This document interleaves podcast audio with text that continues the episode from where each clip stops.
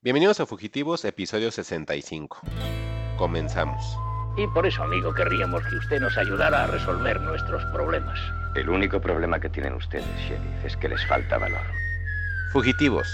Historias para el camino. Y estamos de vuelta con un nuevo episodio de Fugitivos. Yo soy Mike Santana y como siempre me acompañan en esta ocasión Alec Palma de inicio. Quizás más adelante se nos una por ahí Juan Carlos Sillán, que tiene unos inconvenientes. Pero pues estamos nuevamente en otro episodio de Fugitivos. Ya el 65, Alec. ¿Cómo estás?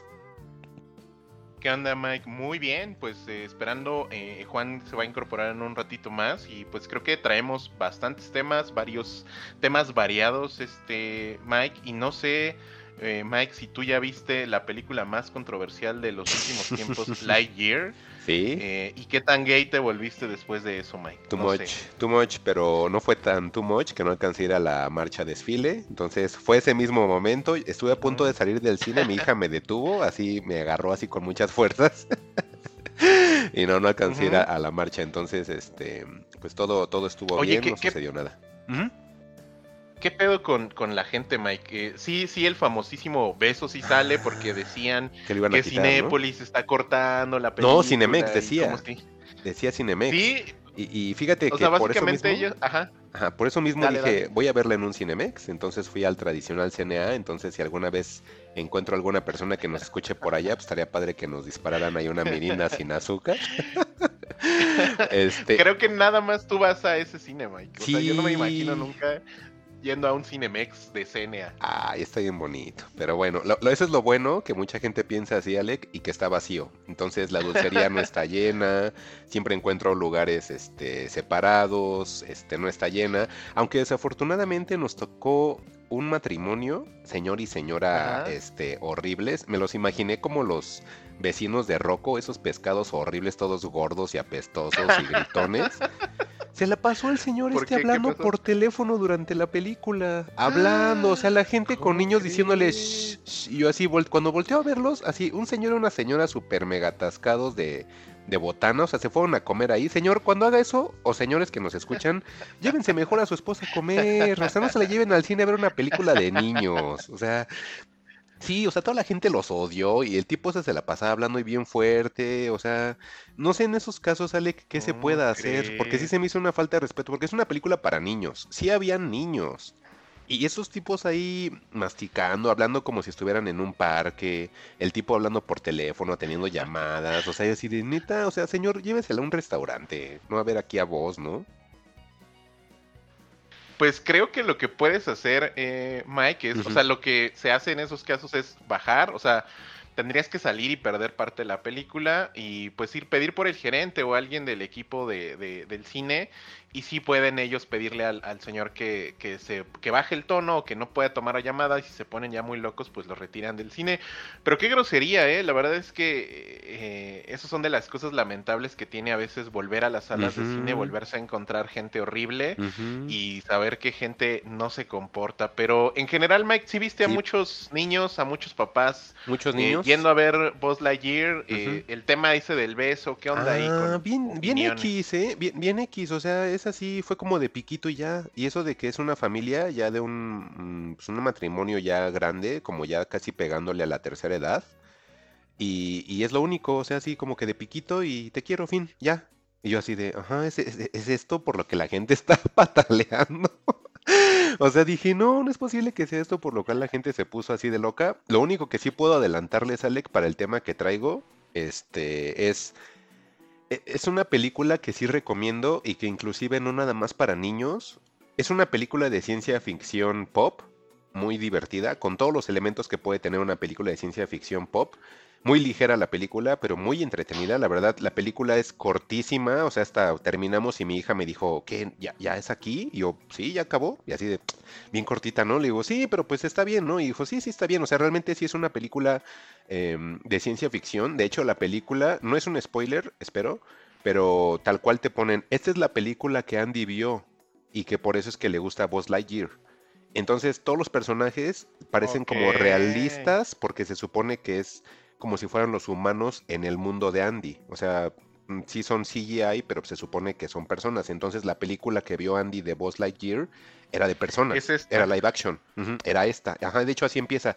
Este, marzo del, de 1995. Esta es la película que le voló la cabeza a Andy y por el cual se hizo fanático de Buzz Lightyear. Y tú en este momento la vas a ver. Entonces es una película así que no tiene nada que ver con Toy Story. No tiene que ver absolutamente nada con Toy Story. Es la historia de Buzz. Si te ponen a su enemigo que es Zorg, me gustó muchísimo el, el- el- el origen que le dan al villano. O sea, si es así de, ah, sí tiene giro de tuerca. O sea, sí está como interesante la película. Yo, por ejemplo, sí la podría recomendar, me la pasé muy bien.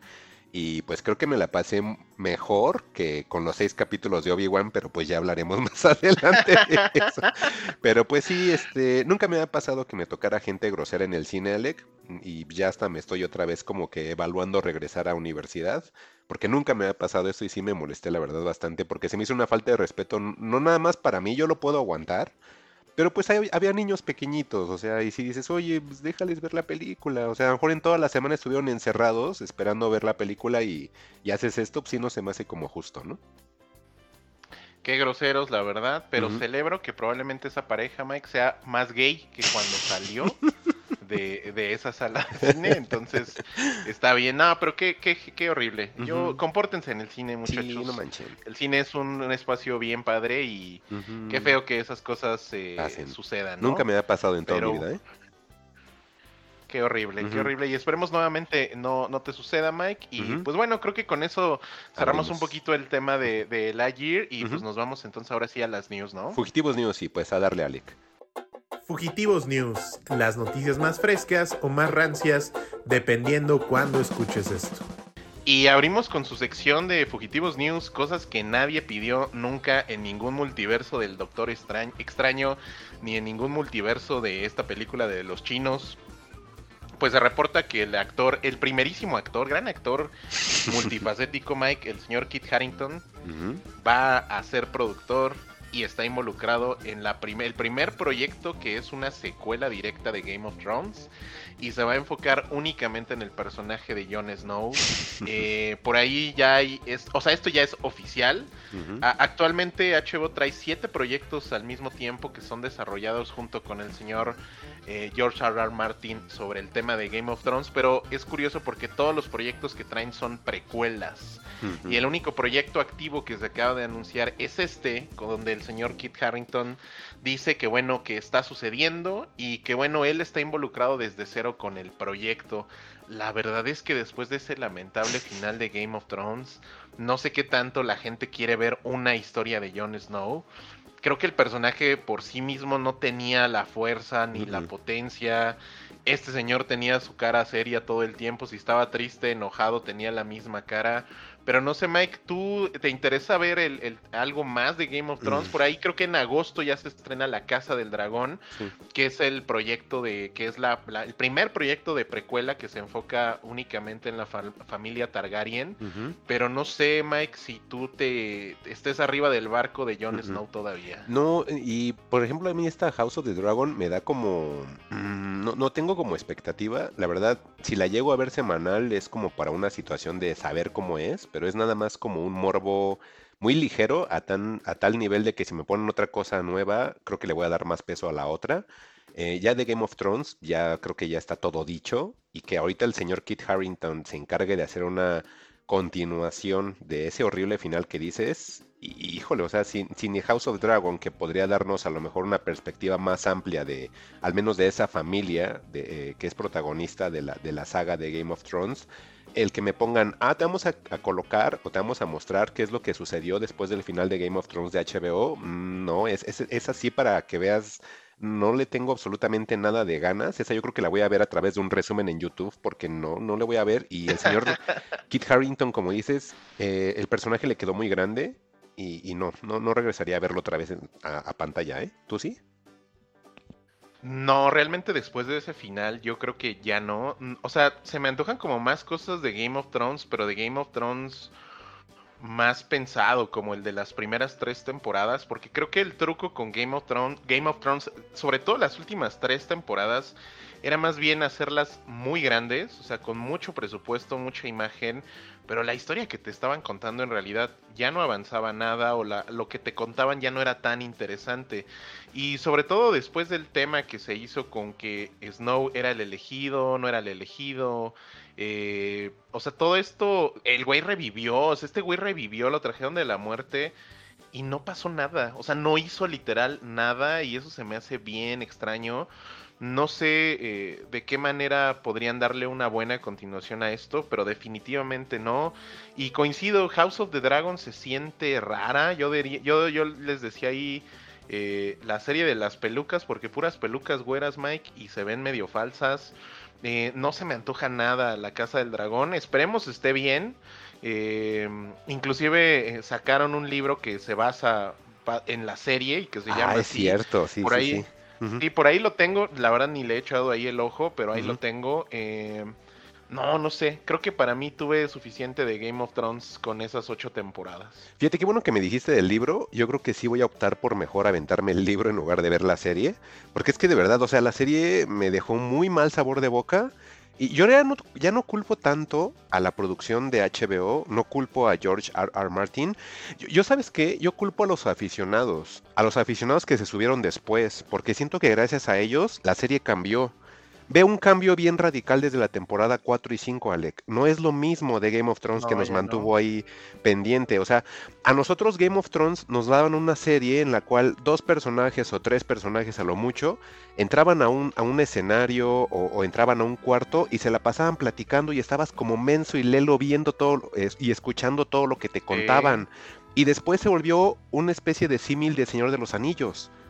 Y, y eso no es lo que nos atrajo de Game of Thrones. Entonces, mm, yo culpo mucho a los aficionados, la verdad, de esos cambios. Yo sí siento que no es tanto como la situación creativa de George R. R. Martin, porque sus libros son muy sólidos y, se nota ese, esa desviación. Y creo que sí va de la mano a, que la gente empezó a verla, que la gente empezó a opinar. Se volvió un fenómeno tan grande que no fue controlado ni por la misma HBO ni por George R. R. Martin. Yo creo que fue un fenómeno que la misma gente fue manipulando. Porque acuérdate cómo habían como esas este, filtraciones entre comillas. O sea, tenía demasiado de qué hablar la serie y sí siento que fue un fenómeno que se desbocó y que por eso se volvió así y se volvió mala, Alec. No fue un fenómeno bueno, ¿eh? Sí, en realidad creo que es eso. Digo, también fue una mala combinación de muchas cosas. Sea, acuérdate de los productores, estos ejecutivos, Ah, David se Benioff y D.B. Ujú. Se salieron cuando les ofrecieron, bueno, no supuestamente, se confirmó que sí lo habían hecho y después ya no, que les ofrecieron hacer Star Wars. Cierto. Y estos güeyes dijeron, vámonos del barco y vámonos con, con Marvel a hacer Star Wars. Y a la mera hora ni pasó nada. Creo que. D.B. Weiss produjo la célebre película de metaleros que está ahí en, en Netflix, ¿no? La del niño este metalero es de D.B. Weiss, o sea, están produciendo cosas que ni al caso. No, pues se quedaron sin chamba, Alec. Ujú, Pues, ¿qué iban a hacer? Entonces, pues, eh, la verdad es que está raro. Yo no, no, no se me antojan más proyectos de, de Game of Thrones. ¿Cuánto tiene que acabó la serie, Mike? ¿Unos tres o cuatro Como años? tres o cuatro años, sí, sí, sí, sí, algo así, Alec. Sí, ya tiene un rato, pero yo la verdad yo ya no voy, ¿eh? Nah, Mm, mm. no, no, no. No, no, no. No, yo no, yo no le entro a esto y menos, menos a un proyecto de Jon Snow. La verdad, las, las aventuras de Jon Snow yo no le entro. No. Y pues bueno, esperemos ahí tener más información en cuanto salga. Y avanzando, Mike, Sí. fíjate que ya tuvi- tenemos imágenes, ahora sí ya, de producción. El señor George Miller a sus más de 70 años ya está otra vez en el desierto graba- grabando la precuela de Mad Max Furiosa. Y la verdad es que sí estoy bien emocionado. Inclusive ya salió un pequeño... eh, una descripción pequeña de, qué se va a tratar la película y se las voy a leer tal cual así. Recuerden que esto es con Anya Taylor Joy, una actriz que le encanta a Mike, eh, y, el señor Chris Hemsworth. Eh, y bueno, ya la sinopsis es que, bueno, hay un una especie de guerra entre el clásico villano de Mad Max y Mortan Joe y alguien que se llama eh, Dementus, el señor de la guerra. Ellos están luchando por el dominio de un territorio y Furiosa debe de sobrevivir a muchas pruebas mientras reúne los medios para encontrar el camino a casa. Entonces, la verdad es que no me preocupa tanto la historia, creo que en, en Mad Max Fury Road lo que menos importa es la historia. Es de hecho una película que es de ida y vuelta, o sea, literal es un viaje de ida y uno de vuelta, de eso se trata la película. Pero la hechura de Mad Max, lo, lo- el presupuesto que le dieron a, a Miller, que tan, na- tampoco fue tanto, creo que la película, si no me equivoco, costó alrededor de 250 millones de dólares, pero este güey los hizo valer cada centavo. Me emociona muchísimo, la verdad es que Anya Taylor Joy no me encanta en Mad Max. A mí sí me hubiera gustado seguir viendo algo con Charlize Theron como Furiosa. Pero no sé, Mike, tú qué onda con, con esta eh, eh, precuela de Fury Road. El casting me preocupa mucho, Alec. Eh, como dices, no soy nada fan de Anya, Taylor Joy. Nada, nada, nada fan. Este, y Chris Hemsworth, que pues es el Thor. Híjole, este, sí se me hace complicado. eh, y sí tenemos un cambio. eh, y pues perdón que lo diga, pero sí estamos haciendo un cambio hacia abajo de los protagonistas que tuvimos en la pasada. Que como dices, hubiera sido genial que retomaran a la actriz original. Aquí no se está haciendo, entonces no sé hacia qué rumbo vaya a tomar la, la- la película. Quizás quieren tomar un aspecto de Furiosa como más joven. Y por eso es que se opta por Anya Taylor Joy, que también es una actriz que ahorita está de moda. Chris Hemsworth, no se diga, pues él obviamente eh, acapara taquillas. Esto es un ganar-ganar. Entonces yo no le veo como que en cuestiones de producción estén fallando. Sin embargo, como fanático sí siento que a lo mejor pudieron habernos dado la opción de tener todavía a Charlize como protagonista, pero pues está optando pues obviamente por un blockbuster y por ende tienes que obtener ganancias. Em, sí la voy a ver, obviamente al, al ser el, pues digamos que como que la, la dirección original, Alec, que ha tenido eh, la saga de Mad Max, es como yo te comentaba en otros episodios, ¿qué otras sagas me puedes decir que sí han estado dirigidas por la misma persona? Sí, o sea, la verdad es que Fury Road tiene una historia bien extraña. O sea, en, Miller creo que batalló como cinco años para que alguien quisiera financiarle esto. Eh, en una especie de homenaje indirecto a lo que hizo Alejandro Jodorowsky con su película de Dunas. Eh, George Miller hizo exactamente lo mismo. Como este güey no tenía, o sea, básicamente un pitch para hacer una película es reunirte con los ejecutivos de un estudio y venderles tu película, si bien te va platicada, eh, de qué se trata o, o enseñarle una toma o lo que sea, pero Miller no tenía forma de explicarles qué quería hacer con Fury Road. Entonces lo que hizo este güey es que mandó a ilustrar la película. Cuando Fury Road se hace, fue muy sencilla de mapear porque básicamente Miller ya tenía la película hecha en bocetos. Entonces esa fue la, la manera en la que él encontró con la finalmente con Warner eh, Brothers el tema de financiamiento. Pero inclusive en algún momento, Mike, él pensó hacer la película animada si no se la financiaban. Entonces, creo que sí, tienes razón, es una gran historia.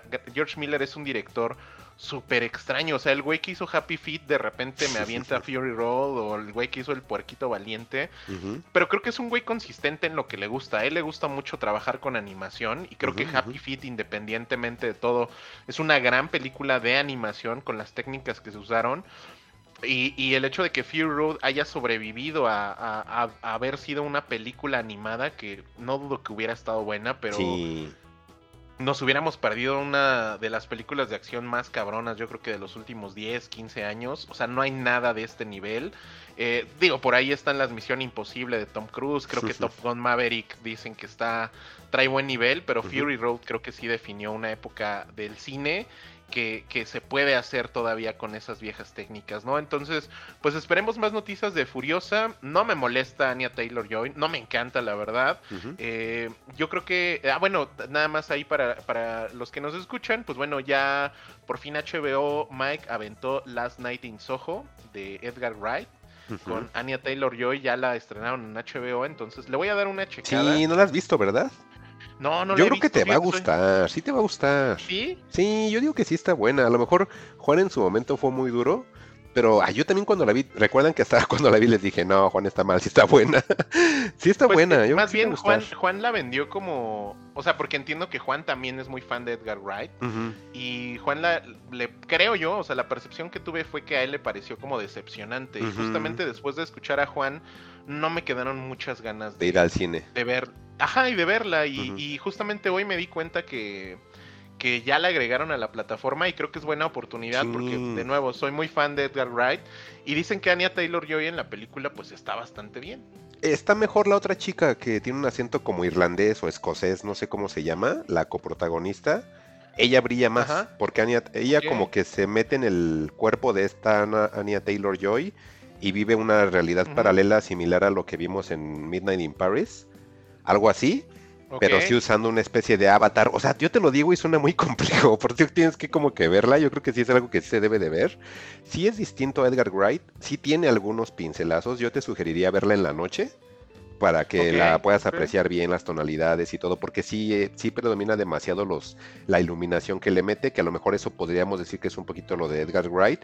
Y la música a lo mejor ahora ya no son temas como tan reconocidos como en sus películas previas, pero este yo por las cosas que te comento que es una persona que se mete en una especie de avatar, Ajá. en una dimensión alterna, en una época alterna, para ver cómo va a poder resolver lo que tiene en su vida presente. O sea, si te das cuenta es una trama que hasta dices, ¿qué?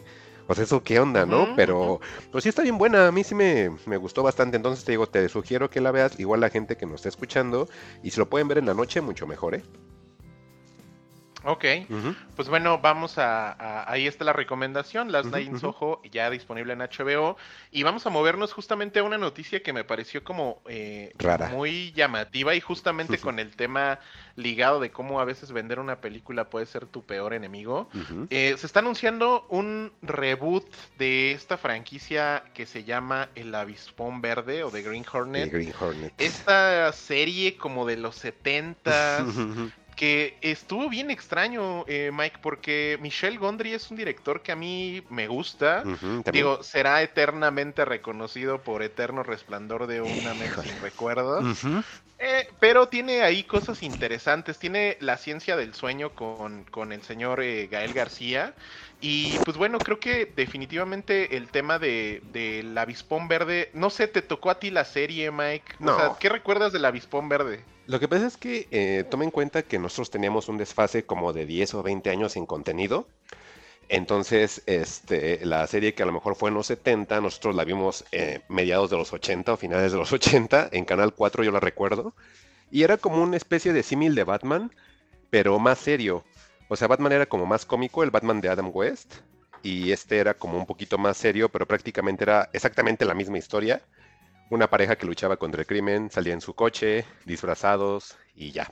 o sea, era prácticamente lo mismo, con la diferencia de que no era Batman y Robin dando golpes de coreografía horribles, sino aquí tenías el highlight de que tenías a Bruce Lee y pues al menos él sí planeaba las coreografías y se veían más atractivas.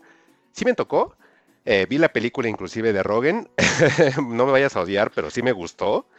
Este... Está horrible. Mike, ¿cómo No. Está divertida.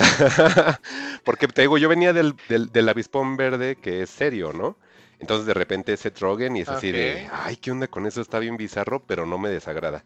Y me entretuvo. No la vi en el cine, pero sí la vi y dije, ah, pues está entretenida en lo que es, pero hasta ahí, o sea, realmente sí no le doy importancia alguna, ¿eh? Sa- ¿Sabes cómo vendieron esa película, Mike? ¿Mm? No sé si digo qué tan fresca tengas esta última versión. A ver. ¿Te acuerdas que había como una especie de... eh, cuando había batallas, había una especie de, Un efecto, de ¿no? escenas que estaban grabadas, ajá, que estaban grabadas como en slow motion.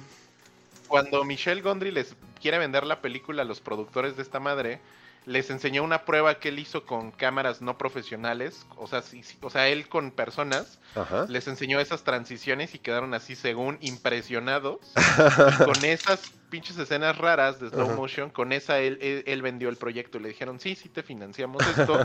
Lo interesante, fíjate Mike, de este reboot que se está preparando es que lo va a escribir y lo va a dirigir Late Wannell.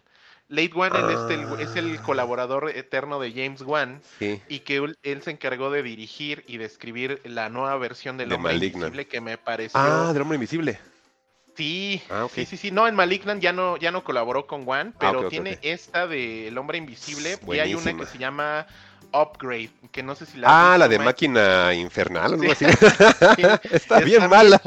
No. No, ¿cómo crees? Upgrade sí la vi en, película. Upgrade sí la vi en el cine, Alec, y sí fue así de, ah, ya too much con esto de las peleas súper rápidas. Yo creo que Juan hubiera sido feliz porque era una onda como de coreografías de peleas japos, ¿no? Y, y Ajá, a principio sí, sí, sí, ese es el tipo que la hace de Venom, ¿no? Eh, ¿O no es? No, ¿O lo estoy no, no, confundiendo? No, no, Ah, es Tom Hardy. pero sí, no. ya la vi. Ahorita te digo quién es. Sí, Ajá, sí. pero sí. Pero no está mala, Mike, está muy buena. No la volvería a ver, pero en su momento, tío, la vi en el cine con toda la esperanza y dije, pues a ver, porque creo que hasta ese mismo tipo no sé si estoy confundiendo los nombres para variar, pero creo que hizo una que se llama Hardcore Henry, que es como en primera vista, no sé si la has visto, es una película que es en primera vista y es un tipo que le dan como poderes y toda la Sí, película la ves así. parece un videojuego, está muy cagada esa Ajá, creo que es la misma persona que la hizo, no recuerdo muy bien, pero que creo que por algo por ahí me jalé al cine y dije, ah, pues la voy a ver, a ver qué tal está. Y pues eh, más o menos, no, no es como tan padre, no, es- no es así algo que, me- que yo quisiera volver a ver, pero pues sí la vi como para palomita, ¿no? Y ya. Fíjate que el que tú dices, Mike, de Ujú. Hardcore Henry, se llama Ilan Schuler y Ah, este güey no, sí continuó, continuó dirigiendo y su siguiente proyecto después de Hardcore Henry fue Nobody. esta película de Nobody, madrazos con Bob del Odenkirk. Better Call Saul, ¿no? Ajá, Ah, exacto, ok, Better Call ah, ok. Ese fue el siguiente proyecto, pero sí, Hardcore Henry también se me hace una gran peli. Ajá. Pero Late Wannell en un proyecto del Avispón Verde, de nuevo, me parece extraño. Es que a mí yo no, no le entiendo a esta onda del Avispón Verde. ¿Nunca lo viste? No, fíjate, ¿A o sea, me tocó, creo que lo pasaban en Canal 4, en Sí. televisión abierta, lo llegaron a pasar, pero nunca fue así como, como de mi interés, la verdad. así de vamos a ver qué es, ¿no? Fíjate que mi- yo lo veía pero- porque mi papá era más fan y había un coche que tienen ellos que era como un batimóvil Ah, de claro, ellos que se llamaba sí, el sí. Betsabe. Ahí está ahí un pato, me acuerdo, qué bonito. Pero pues ya vamos a seguir, ¿no? Sí, y justamente hablando de Tom Hardy, eh. Mike, fíjate que el señor Tom Hardy compartió en su Instagram la portada del guion del Kevin Notas 3. Ándale. Eh, híjole, estas películas están bien malas. Yo Está yo vi la súper uno. metido, ¿eh? Vi la 1, me pareció bien. La 2, la verdad es que ya no la vi. No sé si tú la viste, Mike. No vi ni la 1 Y- ni la 2 y eso Ajá. que la 2 la quise ver porque sale Woody Harrelson que me cae muy bien. Pero sí, Ajá, sí, quise como Carnage, ¿no? Ajá, exactamente. Quise intentar ver la 1 y dije, no, y si dicen que la 2 está peor, creo que ya mejor ni le sigo, ¿no?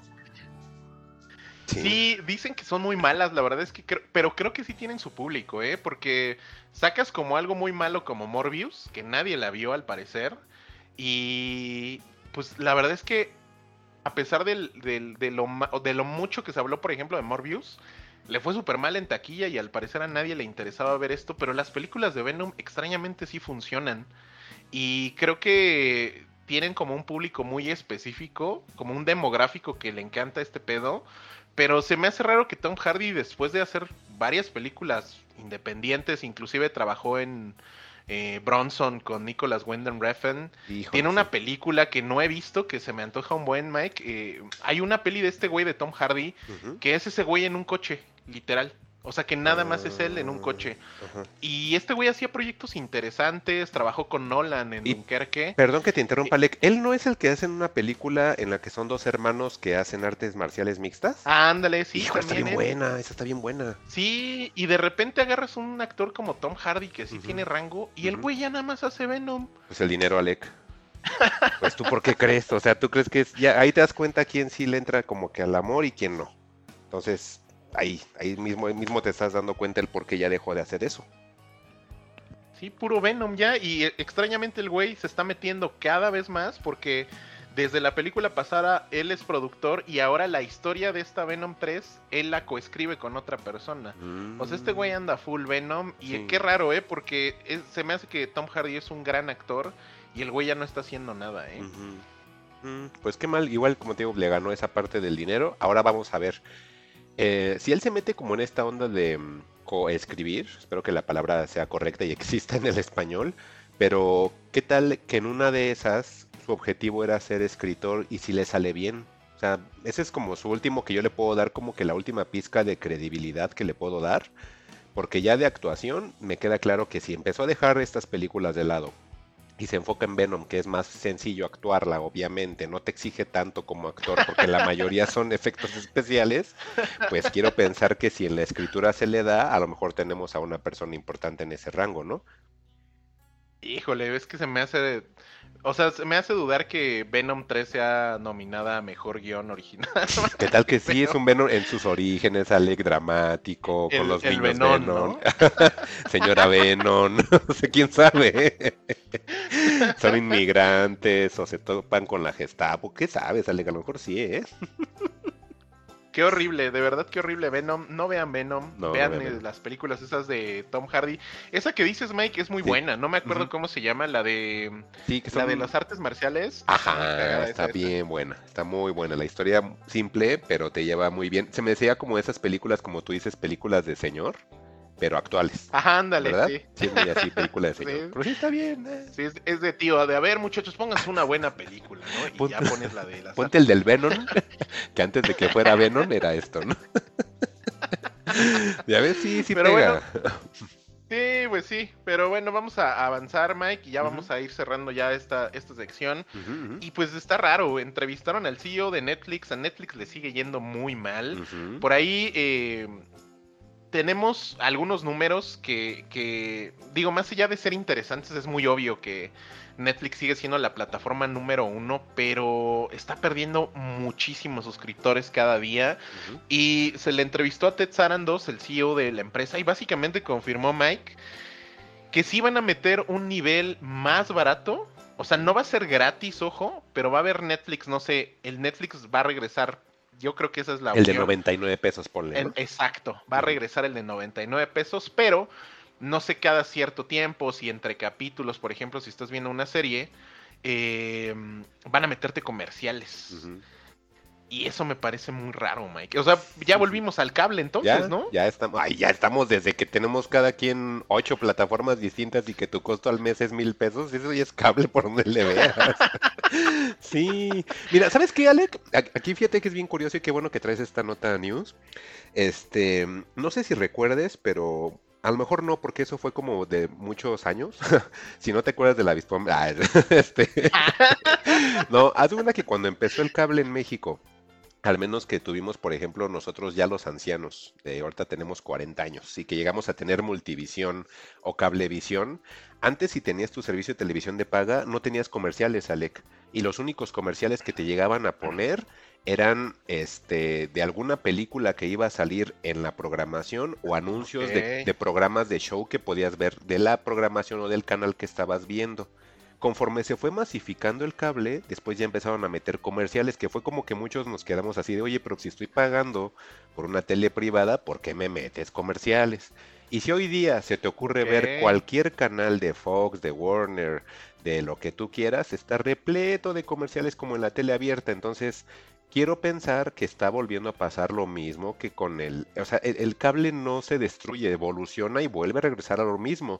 O sea, es tal cual. O sea, Netflix lo veías porque decías, ah, es que viene todo lo que quiero y no tiene comerciales. Y ahorita ajá, es, correcto. ya no quiero Netflix y ya no quiero esto porque ya está todo ya bien caro. Ya es como tener cable. Y luego, ¿qué crees? Ahora ya tiene su servicio de streaming con comerciales. O sea, regresó a lo mismo, ¿eh?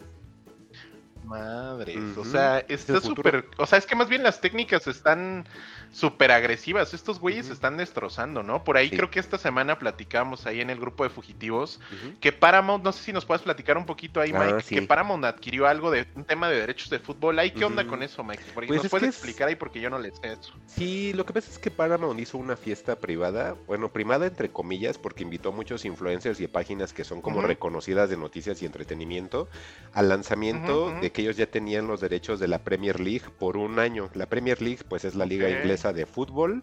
Eh, anteriormente estaba con, Y, es- y esto, ajá, justamente te iba a preguntar esto antes dónde pasaba. antes estaba en Sky y pues era como un partnership con Sky Sports.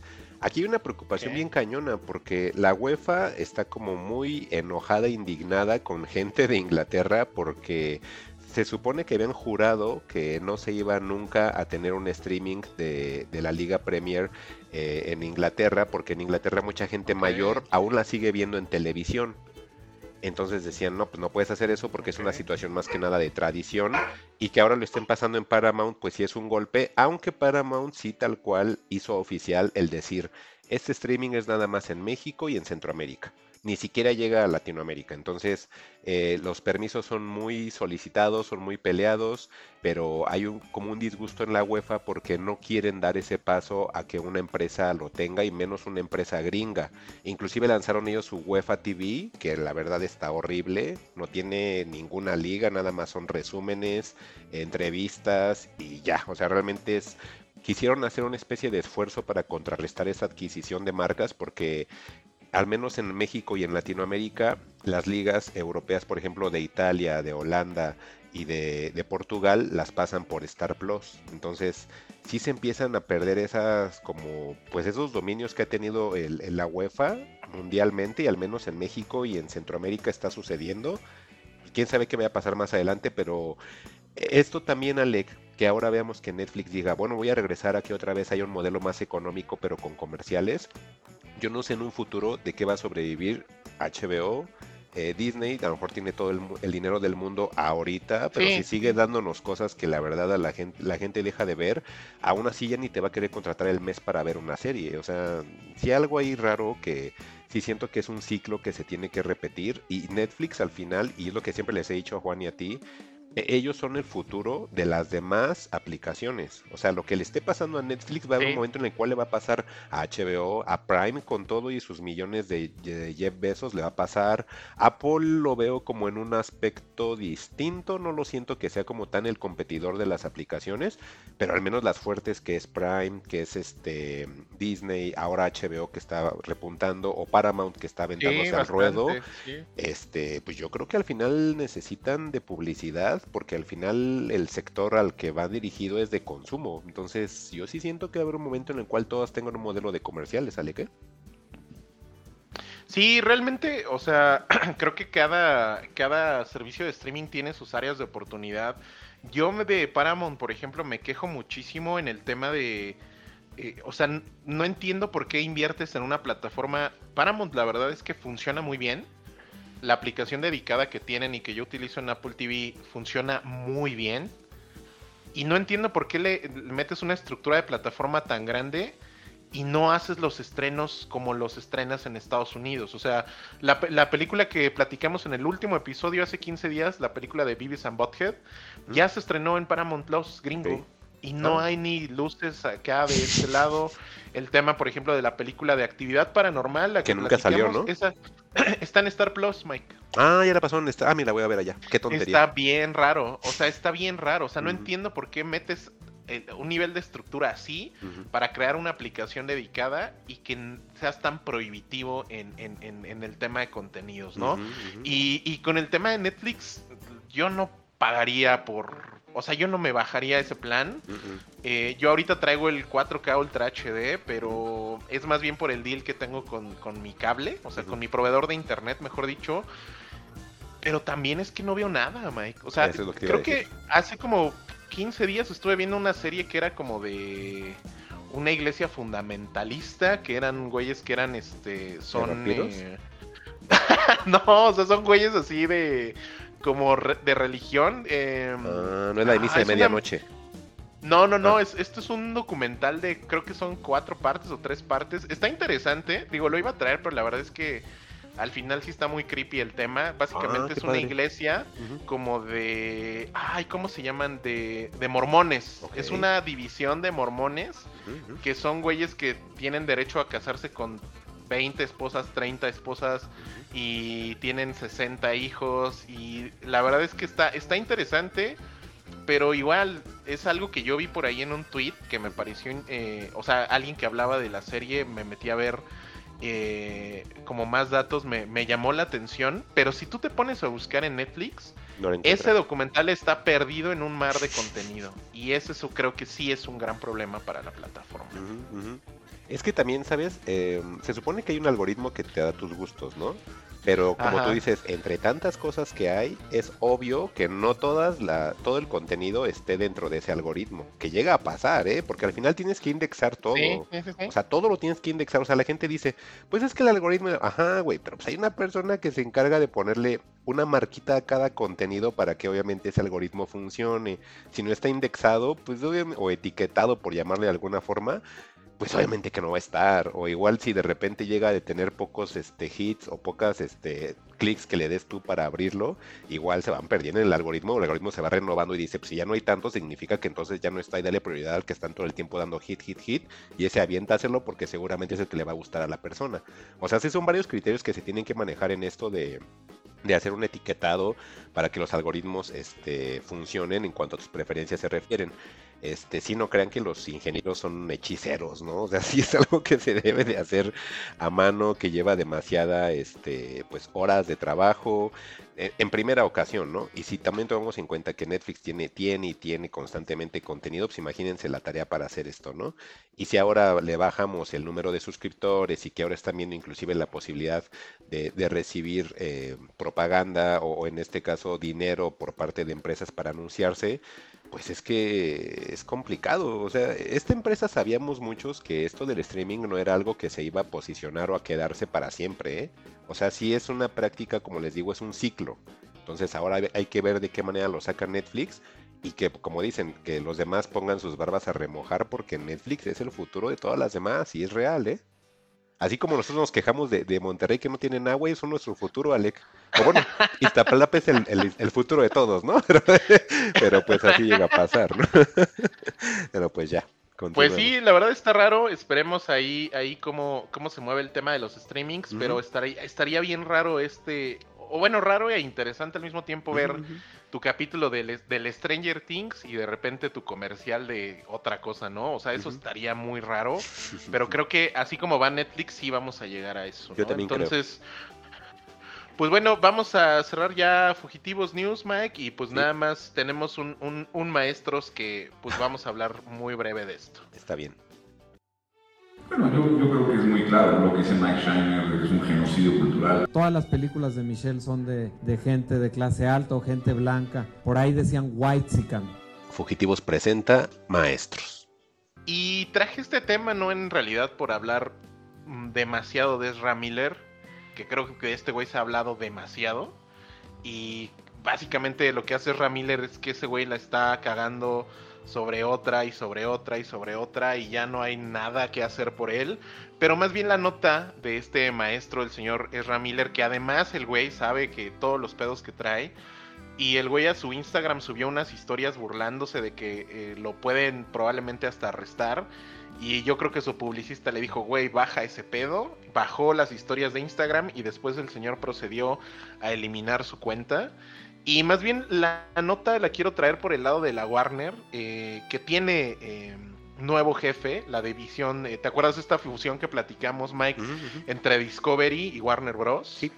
Esta fusión pues ya, ya dio como resultado un nuevo jefe de estudio, que es el señor David Zaslav. Y básicamente lo que Deadline está reportando es que Warner ya no quiere trabajar con este güey.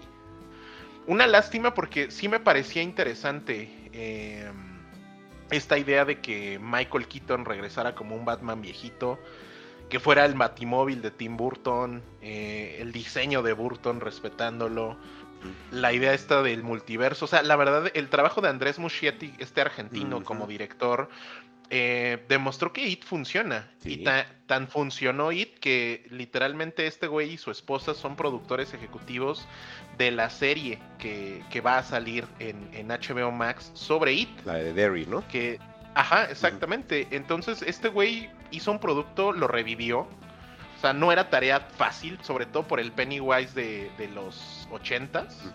eh, y hizo un buen trabajo y creo que Andrés Muschietti al dirigir esta de Flash, pues se escuchaba bastante bien, pero básicamente aquí la Warner tiene opciones para hacer esto, o sea, literal es estrenar la película, pero no hacer publicidad, no hacer premier, no hacer tour, o sea, literal estrenar la película y ya, mandarla directo a HBO Max y perder las ganancias de taquilla, o dar el apoyo publicitario normal, estrenarla en cines y cruzando en los dedos que sea un éxito en taquilla y después de eso despedir a este güey.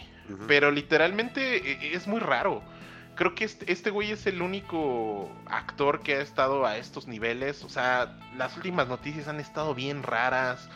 Una señora lo denuncia por secuestro de una menor después que este güey le está dando alojamiento a una familia y hay menores de edad con acceso a armas. O sea, este güey está bien raro lo que está haciendo, pero sí sería una lástima, Mike. No, no sé tú, digo, en el, teaser que yo vi en el tráiler de, de DC Fandom, ajá, de The Flash, me pareció que podría funcionar, ¿eh? Entonces, o sea, la película importante ya está terminada. O sea, esta madre la pueden estrenar mañana si quieren. Pero la bronca es que Warner y esto es probable que suceda, pueden inclusive decidir enlatar la película y jamás estrenarla. Mm, y por ejemplo, si tú estuvieras en ahí, Alec, ¿tú qué harías? Híjole, pues creo que la opción sería eh, darle toda la publicidad, darle estreno, que este güey salga en tours de prensa y todo y después despedirlo. O sea, creo que es la opción más, más viable, pero no sé, tú, no sé si tú, Mike, seas eh, fan del personaje, se te antojaba esta de Flash con Michael Keaton. O sea, la verdad es que a mí sí me parecería una lástima y una gran falla el, el hecho de enlatar esta madre y, y por una persona nada más y, y dejar de, de- de- de ver el trabajo de un director, porque a mí sí me interesa la evolución de, de Muschietti después de, de It, It. saber cómo el güey podía hacer una película de superhéroes. Eh, y no sé tú, Mike, que en realidad Pues- qué piensas de esto. Yo también quisiera que saliera en cine, porque al final esta es la última película que tendríamos de DC con ese universo que dejó este Snyder, ¿no? Y ya es como para cerrar y a lo mejor aperturar un nuevo universo podría ser porque también muchos no sabemos de qué va a tratar la película, pero al parecer por los personajes pues puede haber una situación de, mm, ay, no quiero usar la palabra, pero es la única forma para describirlo, como una especie como de multiverso. Al final Flash siempre se ha movido como en ese tipo de situaciones, entonces mm, puede ser como para, ah, ok, es la película, nada más, ojalá que no tenga una especie de cliffhanger que una a que Ezra Miller continúe, si es así, pues que lo editen para que sea como un fin nada más. Y de ahí, pues a lo mejor sacar más películas con otro actor. Pero el problema es también saber cuántos actores están involucrados en la película, hacia dónde va la película, porque si esto era nada más un pináculo para empezar a hacer continuaciones, tanto de Flash como de otros personajes que lleguen a salir, pues sí tendría que tener primero una edición para que sí parezca una película standalone, o si la vas a dejar para algo más, pues que le inserten una típica escena extra como las que ya nos tienen súper acostumbrados, y de ahí hagan borrón y cuenta nueva, se le despida adecuadamente a Ezra Miller, porque al final está haciendo sus escándalos y bla bla bla, pero realmente los escándalos no han involucrado situaciones de su trabajo. O sea, han sido como fuera de, ¿no? O sea, de su trabajo, pues no, no he leído sí. notas que dijeran, pues es que le sacó la, la lengua a Michael Keaton o le escondió la capa, o, o sea, de eso no hay nada, ¿no? Entonces, al final, ya trabajó, que se le pague lo que le tenga que dar, este, a toda la gente que esté involucrada en el proyecto, obviamente que se le liquide como debe de ser, porque si esto se va, eh, eh, leyendo la nota, que esto se va, que eh, una de las opciones sería directamente HBO Max, imagínate cuánta gente se queda sin ese dinero, entonces pues yo creo que mejor ya, que hagan la película, que se estrene en cines, que sí hagan una edición para que pongan una escena extra y ya lo, lo eliminen por completo del canon. Y de ahí en adelante, pues a ver a qué director le dan a los personajes de DC, ¿no, Alec? Sí, sí, sí, sí. En realidad creo que lo importante, como dices, era que esta película ya podía cerrar el ciclo de Snyder con DC, que creo que ya es súper necesario. Por ahí decían que inclusive la última aparición, aparición de Batman por parte de Ben Affleck iba a ser en esa película. Entonces, a mí, a mí de nuevo, eh, teniendo en cuenta que ya eh, mucha gente estamos hartos del cine de superhéroes, sí me le traía ganas y le traigo ganas mucho a The Flash, justo por el trabajo de, Andrés Muschietti y como la evolución de, ese director que hizo un proyecto creo que bien interesante con It y saber que, pudo haber completado, porque aparte de Flash eh, o esta, trataron de dirigirla como tres o cuatro directores y nunca po- podía- lograban pasar de postproducción no, no lograban iniciar ni siquiera escenas. Y este güey llegó y terminó la película con un actor bastante raro. Y sí, lo que dices, eh, Mike, es correcto. O sea, este güey a, a Muschietti se le preguntó y el güey dice que Ezra Miller nunca tuvo un pedo con nadie, que el güey se dejaba dirigir, que sí llegó a tener algunas crisis en el estudio, pero Mm, eh, las manejaba su gente y, y nunca hubo un pedo con él de, de trabajo. Entonces, pues igual es- esperemos que eh, el año que viene salga. Eh, este año definitivamente ya no. Aunque inicialmente habían dicho que la fecha de estreno era diciembre de este año, ya no. Pero pues sí tengo esperanzas que en el 2023 la, la puedan estrenar. Ujú, Pues a ver qué sale. Hubiera estado chido en diciembre para que fuera como en Batman Returns, que era Navidad, ¿no? sí, Batman Returns, la mejor película La de niña. Navidad. Yo veo esa cada Navidad. Es Sí, esa, ¿eh? yo digo que gran, esa- este, Esa y Die Hard, ¿no? Sí, aunque Hard soy más fan de Danny DeVito con su boca verde, con baba verde de pingüino. Híjole, qué familiar y qué, qué navideña. ¿Qué onda? Yo, yo me acuerdo de niño que tenía un álbum de estampitas y mi papá así, ah, te voy a ayudar a pegarlas así. Y salen imágenes así como dices del cadáver del pingüino y todo y así de, ¿qué es esto? Y yo, "Sí, bueno, Ah, papá". O sea, parte ahí del chisme es que la gente de McDonald's estaba súper emputada con la Warner Bros. Porque sacaron juguetes de cajita Sí. feliz, man, sí, salió el y la pato. película estaba súper grosera y así bien, bien Sí. ¿Recuerdas cuando el pingüino le toca una buff a una chava? Sí, claro. Ah, sí. Cuando le pone el pin y Sí, hace cara de Y le agarra. Ajá, y le agarra. O, Michelle Pfeiffer, ese traje hoy día, te aseguro que la, la sacan del set y la llevan a, a Chalma a bendecirla, ¿eh? O sea, sí, eh, aguas con ese Batman, ¿eh? Tanto la Batman 1, la Batman 1 también tiene un buen de cosas bien raras con el Joker. No, pero yo creo que la ¿eh? 2 sí se volvió No, sí, la 2 sí está ¿no? loco. Sí, no, sí, la 2 sí, sí era así de, órale, con mi infancia perdida con el Batman. y, y ese no tiene que andar hablando ni haciéndole ahí con sus soniditos estos raros de, de Nolan o con su música así. ¡bang! No tienen que hacer nada de eso, ¿eh? O sea, ojo ahí que con poquito todo lo que se logró, ¿eh? Pero ya. Sí, no, no, no me vuela la bocina. Recuerden que Christopher Nolan me debe unas vo- un home theater porque ese Bane me voló mi, mi, mi- mi- mi cinema. Entonces, ahí te encargo, Nolan, ¿eh? Que Sí. ese Bane me, me- me voló mi bocina, ¿eh? Y pues yo creo que entonces hay que dar paso a los temas, Alec. Y como todavía Juan no, no nos alcanza, pues, y mi tema creo que es compartido, pues yo sugiero que nos vaya. Esta película, yo la verdad soy bien fan de Kristen Stewart. Yo siempre he dicho que es una persona eh, infravalorada.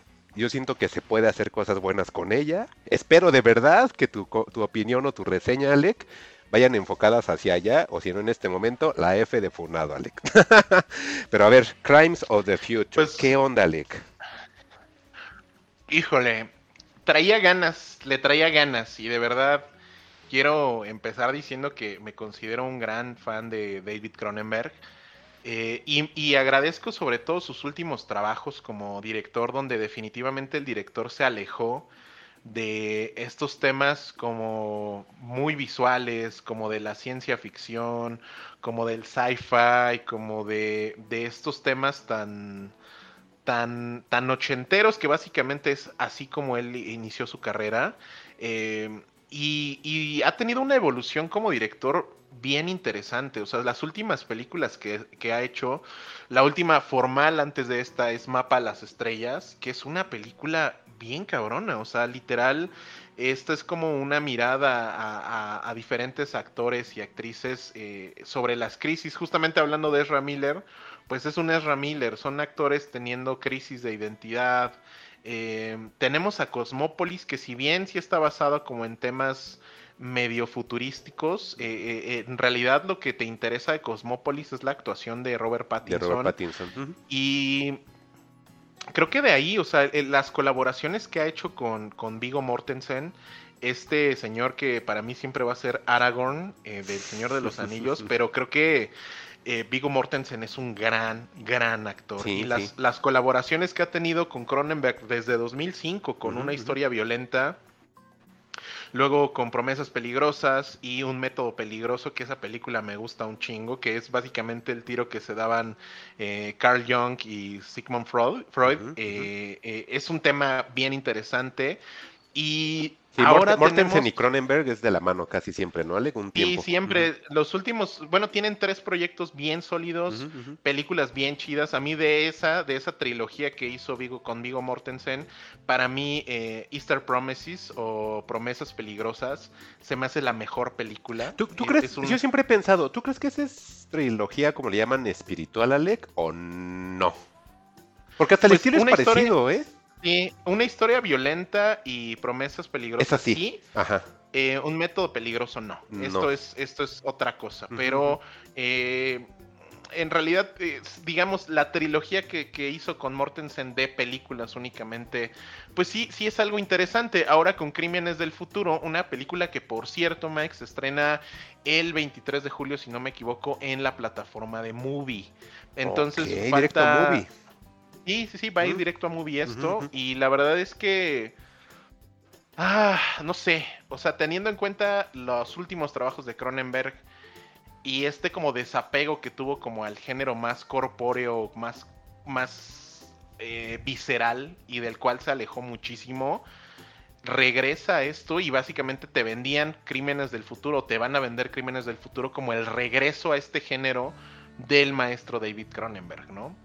Y creo que me encontré con una película bastante atropellada, con un desarrollo de personajes confuso, una historia que no te queda clara hasta los últimos 30 minutos. Y no puedo decir que me decepcionó porque no es no considero que sea una mala película ni de lejos, pero creo que es una película que se aprovecha mucho del estatus de Cronenberg para permitirle hacer lo que él quiere hacer, que eso siempre está bien, pero únicamente de, o sea, no ser sujeto de críticas. Yo vi a, personas que sigo en Instagram eh, y en Twitter que decían 5 de 5 estrellas, es que es el maestro, es que, híjole, yo creo que si esto lo hubiera presentado otro director... Eh, por ejemplo, el director de Titane, Alec. sí, es la directora de Titane, ¿no? Ándale, ajá, yo creo que ahí hubieran sido menos benevolentes, ¿no? Sí. Y, quiero empezar contando de qué va Crímenes del Futuro. Y, creo que esto, Mike, te va a plantear. ¿Hacia dónde va? La idea sí es sí, y que la idea aún, ojo, si es complejo lo que quieres intentar contar. Ok. Y justamente creo que ahí es evidente que no tuviste una puesta en escena efectiva. Ni que eh, la historia. O sea, me, me preocupa que el tema sea de no, es que está muy complicado, no, no, no necesitas entenderle. No, claro que sí. cualquier obra necesita. Toda se tiene que entender, exacto. necesitas un desarrollo, ¿no? Al final creo que hasta las puestas en escenas, en escena más complejas o que son más simbólicas, se me ocurre, no sé, Begoten, esta película en blanco y negro con una exposición eh, eh, de frame eh, extraño. Es una película que no tiene diálogos. ¿No? Y medianamente se explica qué es lo que quiere contar, ¿no? Aquí Cronenberg lo que quiere contar es una historia en un futuro, ya sabes, en un futuro distópico. Sí. Se supone que los, los seres humanos eh, desarrollan o continúan evolucionando sus cuerpos. Parte de esta evolución es que el, cuerpo o el ser humano ya no siente dolor. Entonces, eh, se supone que hay como evoluciones del cuerpo eh, el personaje de Vigo Mortensen se supone que es una especie de, de, artista del performance. Eh, se llama Saúl Tenser y Caprice, que es Lea Sidox. Ellos son una especie de pareja que actúan en el performance. El performance que ellos hacen o realizan es que Vigo Mortensen evoluciona órganos dentro de su cuerpo. Y esos órganos cuando alcanzan un tamaño correcto, los extirpan en vivo y hay gente que va y los reconoce como artistas del performance.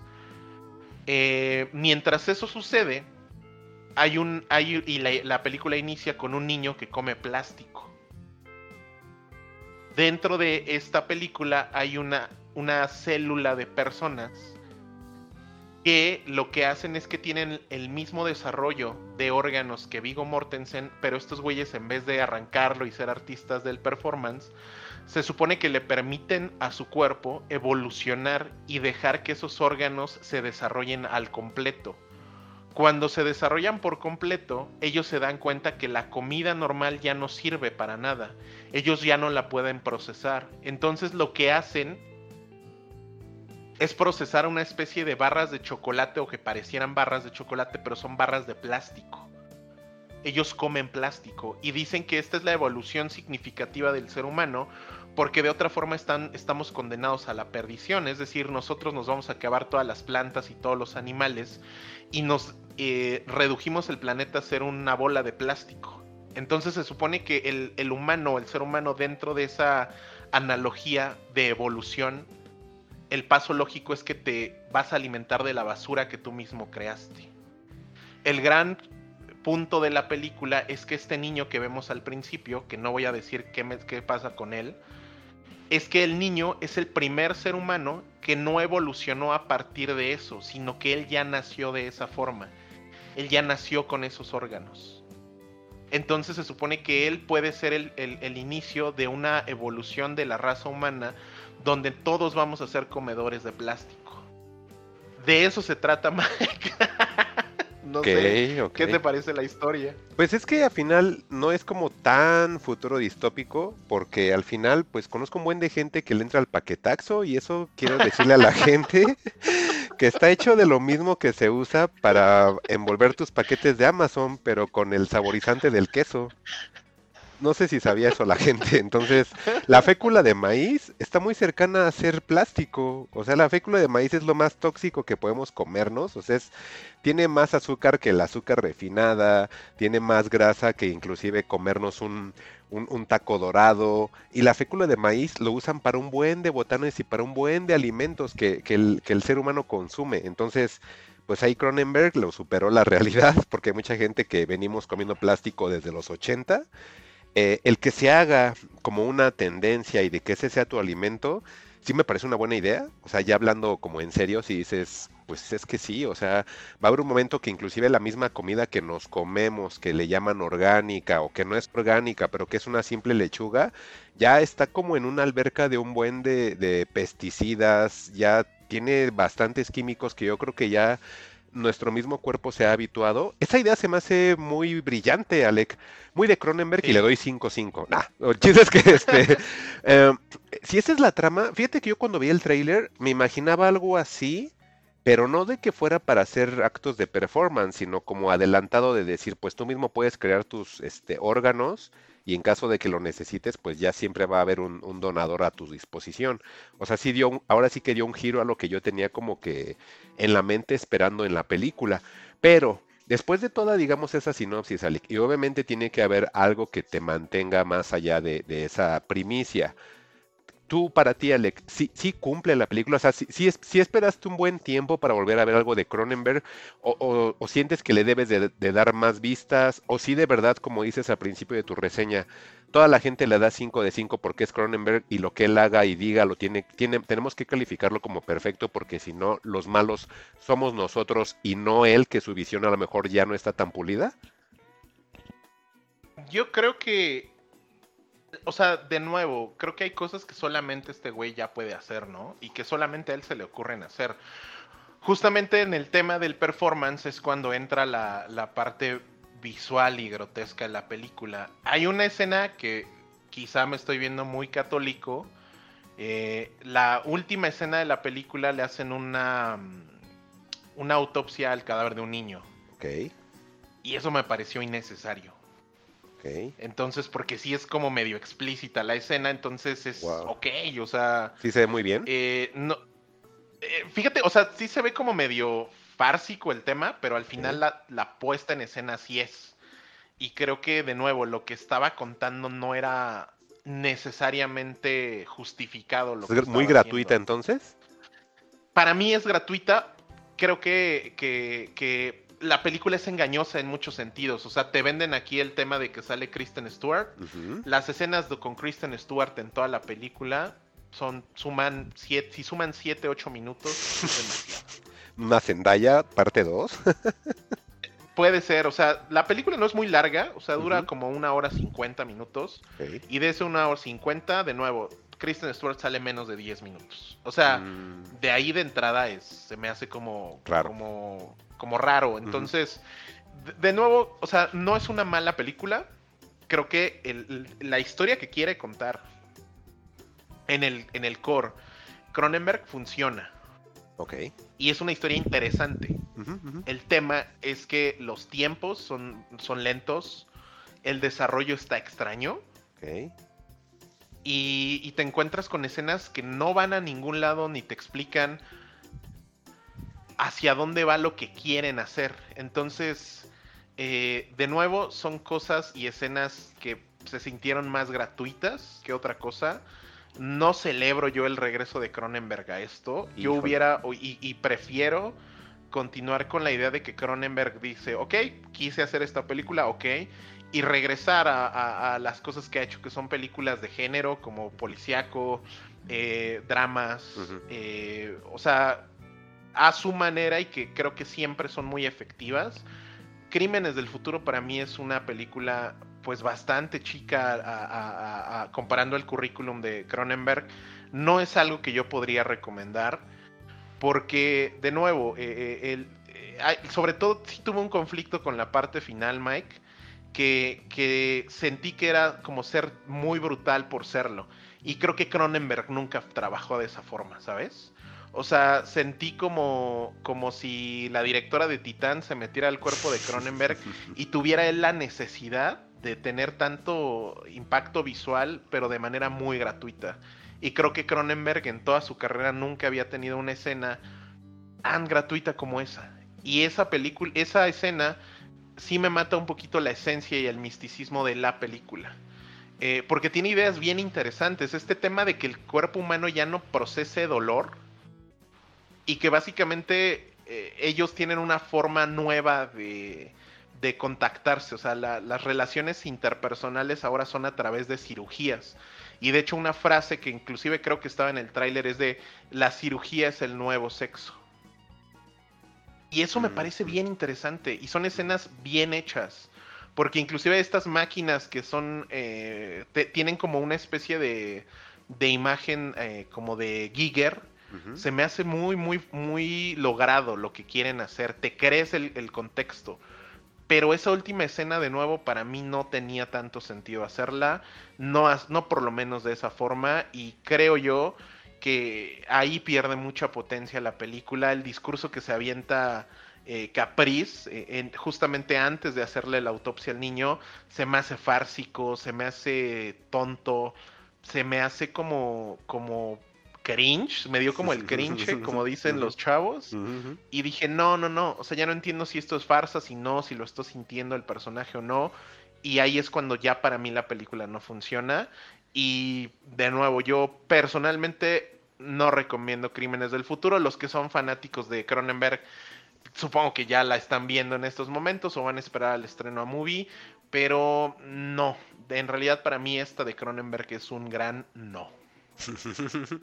Híjole, qué mal porque, fíjate, yo pensaba que sí iba a ser como que la película. Yo me imaginaba que sí te iba a tener aquí con la expectativa alta y casi, casi ya diciendo, ven cómo no está bien Marvel y DC. O sea, ven como si las películas de autor deben de ser. Pero creo que te veo más satisfecho con el trabajo de su hijo, ¿no, Alec? Sí, lo que hizo Brandon, por ejemplo, con Possessor, se me hace de nuevo lo que quería contar Brandon con Possessor.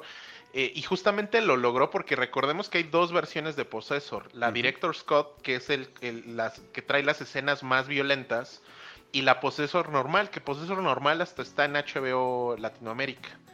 Eh, ahí pueden encontrar ustedes Possessor de Brandon Cronenberg. Y la idea de Brandon creo que inclusive era más compleja, porque era un tema de, de realidades a través de otras personas. eh, y funciona. Y funciona muy bien. Se me hace una película potente, una película violenta, una película que al más estilo del Cronenberg de los ochentas tiene mucha exposición, tiene mucho cuerpo cortado, mucha sangre, mucha violencia. Y, y creo que la idea eh, o el camino por el que se mueve Possessor de, de, de Brandon es más efectiva que esta. Esta se siente una película muy lenta, con un, con un timing muy extraño y con un desarrollo de personajes que no te hace sentido por ningún lado. Entonces, creo más bien, está hypeadísima esta madre. No entiendo de nuevo que Kristen Stewart está en el póster porque sale siete minutos en la película, pero es la idea de venderte a esta trilogía de actores, a Vigo Mortensen, a Lea Sedux, a, a Kristen Stewart como la trilogía de la película y la verdad es que eso es una mentira. Kristen Stewart no forma parte del arco principal de la película ni tiene un papel protagónico en la película. Y creo que desde ahí descubres cuál es la falla de, de, eh, Crímenes del Futuro. Sí, híjole, pues qué mal, Alec. Y ahora nada más para terminar, eh, ¿a quién le recomendaría esta película? Le recomendaría a los fanáticos de David Cronenberg y si te gustan las películas con gore, esta, esta, ¿Sí? como esta, sí, ¿sabes a qué? Ni siquiera lo siento como, como un tema de, de Cronenberg gringo haciendo películas con estudios gringos. Lo siento como más de este revival que hubo en el principio de los 2000 creo que es de este como especie de género que empezaron a hacer en Francia, de estas películas 2000 eras muy violentas como Mártires, Mm, de este tipo, está más cercana a esas que al David Cronenberg de los 80s, Mike. Wow. Híjole, entonces sí es algo muy distinto a lo que esperabas, ¿verdad? Sí, sí, totalmente. De nuevo, no es mala película. Vigo Mortensen, qué gran actor es, de verdad, este güey. Se me hace un gran actor. Las cosas que está contando la peli son muy extrañas, pero sí te las crees. Ya, y ya, creo ya. que parte de la, de- de- del logro del contexto son las actuaciones de Lea Seydoux y de Vigo Mortensen. Estos dos güeyes están a la altura y las cosas que te cuentan te las crees. ¿Por qué no La poner en, escena, ¿por qué no poner en un cartel a Vigo? ¿Y por qué a Kristen? ¿Por qué, Alex? ¿Sí es una onda de marketing? Sí, claro, super marketing. Te lo juro, Mike, que Kristen Stewart no es protagonista. Mm, O sea, tiene un, un, un, este un escaparate al final del por qué ella debería de estar en la escena, pero ni pasa nada con su personaje, no entiendes mucho eh, para qué está ella ahí. Y si me preguntas, es justamente un tema de marketing. Es como cuando Ellos pusieron, quieren- es como cuando pusieron a Derbez en, en el póster de Coda nada más en Prime Video México, ¿no? Sí, pero bueno, O sea, el maestro Derbez, este, pues, gran diferencia con el maestro Cronenberg. Pero no, en realidad, de nuevo, se me hace tramposa la película. Creo que así Mm, definiría Crímenes del Futuro, es tramposa. Híjole. Y, y- y creo que sin necesidad, creo que Cronenberg es más grande que eso. Yo no me quedo con esta peli, por lo menos. Y entiendo que quizá, no, no sé si sea un tema de edad, no, no lo sé pero sí me encontré con algo que no, no va con el, con el perfil de Cronenberg. Y sobre todo esa última escena, de nuevo, muy lamentable. No creo que era necesaria. Y perdón si alguien la ve y me dice que me estoy viendo muy católico. Lo siento mucho, pero no. Para mí esta es un no. Bueno, pues yo creo que Cronenberg merece al menos que pues sí nos des un top 3, Alec. Si quieres hay que echarnos uno y uno. A ver, tú échate tu top, tu top 3 para la gente que a lo mejor quiere entrarle a él, que nos esté escuchando y que no lo tenga como tan en la mente. Y pues mínimo para que le, piense- le empiece a entrar y pues que también tengan un poco más de contexto de todo lo que nos expones en este episodio, ¿no? A ver, un, un top 3, Alec. Pues yo me quedaría con la mosca. Lo que hizo con la mosca se me hace como. Y sobre todo también a Jeff Goldblum, que el güey no actúa nada y que siempre tenía su cara de listillo. Creo que lo que haces con la mosca es definir un género, definir épocas, formas de trabajo. Y creo que por mucho que le hicieran un remake a esto, no llegarían a esos niveles. Creo que la, la mosca de Cronenberg puede sonar muy trillado, pero para mí es una obra perfecta. O sea, el- el- lo que cuentan, el que sea un remake, porque esta era, era una película, si no me equivoco, de los 50 Ujú. La Mosca. Sí. Eh, lo que hace con La Mosca se me hace muy cabrón. Crash se me hace una película bien chida. Y, y yo creo que de esta eh, me quedo con la última etapa. Y para mí la mejor película de Cronenberg es Easter Promises. Eh, Promesas peligrosas le pusieron aquí. Se me hace una película bien cabrona porque habla del tema de la mafia rusa. Eh, la actuación de aquí de Mortensen, tenemos a un Mortensen joven, a un güey que tiene mucha potencia como actor. Lo que hace Naomi Watts también en esta película se me hace bien chida. O sea, yo creo que me quedo más eh, con esta nueva etapa de Cronenberg. No es que la olvide, por eso ahí está La Mosca y está Crash. Pero eh, Cronenberg haciendo una película de género extrañamente funcionó. Y ahí tienes el ejemplo, Mike, de la que quiso hacer Guillermo del Toro con esta última película. No le salió. Y era una película de género y no funcionó. No funciona. Uh. Entonces, tú, Mike, tu top. Ay, tu pues top. yo como fanático de películas de terror, la primera que pondría pues es Videodrome, que yo digo que urge un, un remake de Videodrome. Sí, Urge, sí, puede ser. esa, esa me gusta, me gusta mucho la de los telépatas, la de Scanners. Y pues Mm, la ujú, primera película que leí, que, que leí, que vi fue porque había leído el, el homónimo, digamos, de la de El almuerzo desnudo de William Burroughs, que ya sé que a ti no te gusta mucho William Burroughs, pero este, bueno, él, su libro, pues este Cronenberg hizo una adaptación muy buena, la verdad, es, habla obviamente de junkies y de esas cosas que pues nuestro querido Alec Cristianísimo Palma pues no puede ver, ¿no? Entonces, para la gente que le gusta Trainspotting, yo les recomiendo mucho esta de, de Naked Lunch o, o, este Desayuno al Desnudo. El libro es muy bueno, pero realmente si no quieren entrarle al libro, pues entren en la película. Ese para mí es mi top 3. Dos que son de, pues, scanners, no es como tan de terror, pero digamos si la podemos meter en esa onda. Eh, Videodrome, si es una película de terror, y les digo, esa urge un remake con, con que la haga Muschetti y Alec. Esa sí que la haga Muschetti estaría genial. Y, de- Ah, sí, para sí, y que salga Ezra Miller. y que salga el, el Stranger Things. No, que salga el Stranger Things. Ezra Miller no. Que salga el Stranger el- Things. Ah, ese sí lo quieren al Es- Stranger Things. Sí, él sí, lo- él sí es bueno. Es que él es judío. Pero bueno, y ya para es ir cerrando. Mike, o sea, sí la vas a ver. Sí, sí la voy a ver. O sea, sí. sí vas a ver Crímenes del Futuro. Sí, sí, sí. Dices que es movie. ¿A poco ninguna otra aplicación se puso las pilas, Alec? No, Híjole. no, no, no. No, pues Es movie que, entonces mm, está yo bien. creo, ¿eh? de, de nuevo, o sea, ahí me va a interesar mucho tu opinión, Mike, cuando la veas. Esa escena final sí hace muy difícil de vender la película, eh, no sé, en plataformas, ¿eh? De verdad, es, es- o sea, no. Y lo del No, niño, no. ¿no? Y lo del niño también, ¿no? Sí, es, es eso. Ajá, es eso. Ah, es esa la Entonces final. eso es lo que Ah, no te va a dejar. No, pues es como, por ejemplo, con lo que eh, decías de Martyrs. Martyrs no va a estar nunca en ninguna plataforma. no, No, no. jamás, no, no, no, no, no. Y fíjate que, que buen apunte por Movie, porque Movie se aventó Titane. Movie se aventó este Drive My. Car. Eh, se está aventando ahora con esta. Entonces, pues bien por Movie, ¿eh? Bien, bien, bien. Pues sí, entonces eh, vamos a cerrar el tema y ahí cuando Mike vea esta, que nos traiga su digo. opinión y pues nos vamos a, a mover al siguiente Mm. tema muy de nerd, muy Star y como plus, señores, ya tenemos al señor Juan y Jan con nosotros, Ah. entonces, ¿qué onda Juan? Mm. ¿Qué tal, Hola Juan? Alex, ¿cómo están? ¿Cómo estás, Juan? Aquí este, bien, bien. La vida es dura, pero ya estoy aquí de vuelta. ¿Nos puedes, ¿Nos puedes hacer un spoiler de tu tema, Juan? Konnichiwa, arigato, gozaimasu. Ah, es de monas chinas. Exactamente. Ah, y ya una- después del una- podcast cinta que acabo de hacer. Ajá. Y una pregunta, Juan, ¿viste Obi-Wan? Y no, fíjate que, ah, y ahora, sí que- ahora sí que ya se juntaron los seis episodios. Y este y yo creo que ya la vamos a empezar este, este, en esta semana. Nada más Ah, que muy bien. Pues ahorita como que han, han ocurrido unas cuantas cosas que quizás nos tengan muy muy ocupados y quizás me tarde más en ver Obi-Wan. Pero ya vi Moon Knight y este. ¿Te Qué gustó? buena serie, ¿eh? Sí, Salvo el buena. final. Exacto, el- sí. el- la, la pelea final que la resuelven como muy chafa, según yo. este, Todo lo demás está muy bien. Muy y ya bien. tengo un nuevo crush que se llama Hey Kamalawi. Oye, está muy. Ah, sí, está- sí, es que tiene rasgos muy curiosos, ¿no?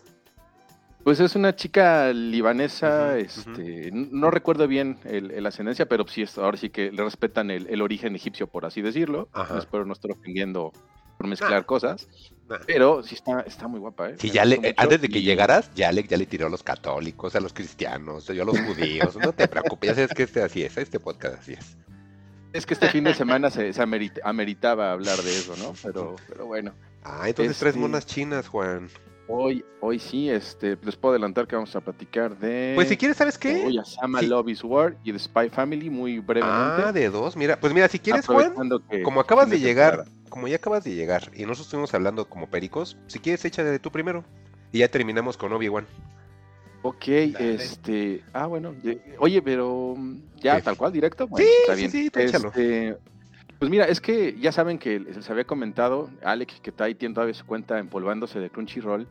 eh, temporalmente, de forma estacional, se estrenan animes. Y este ahora concluyó el- la temporada de primavera.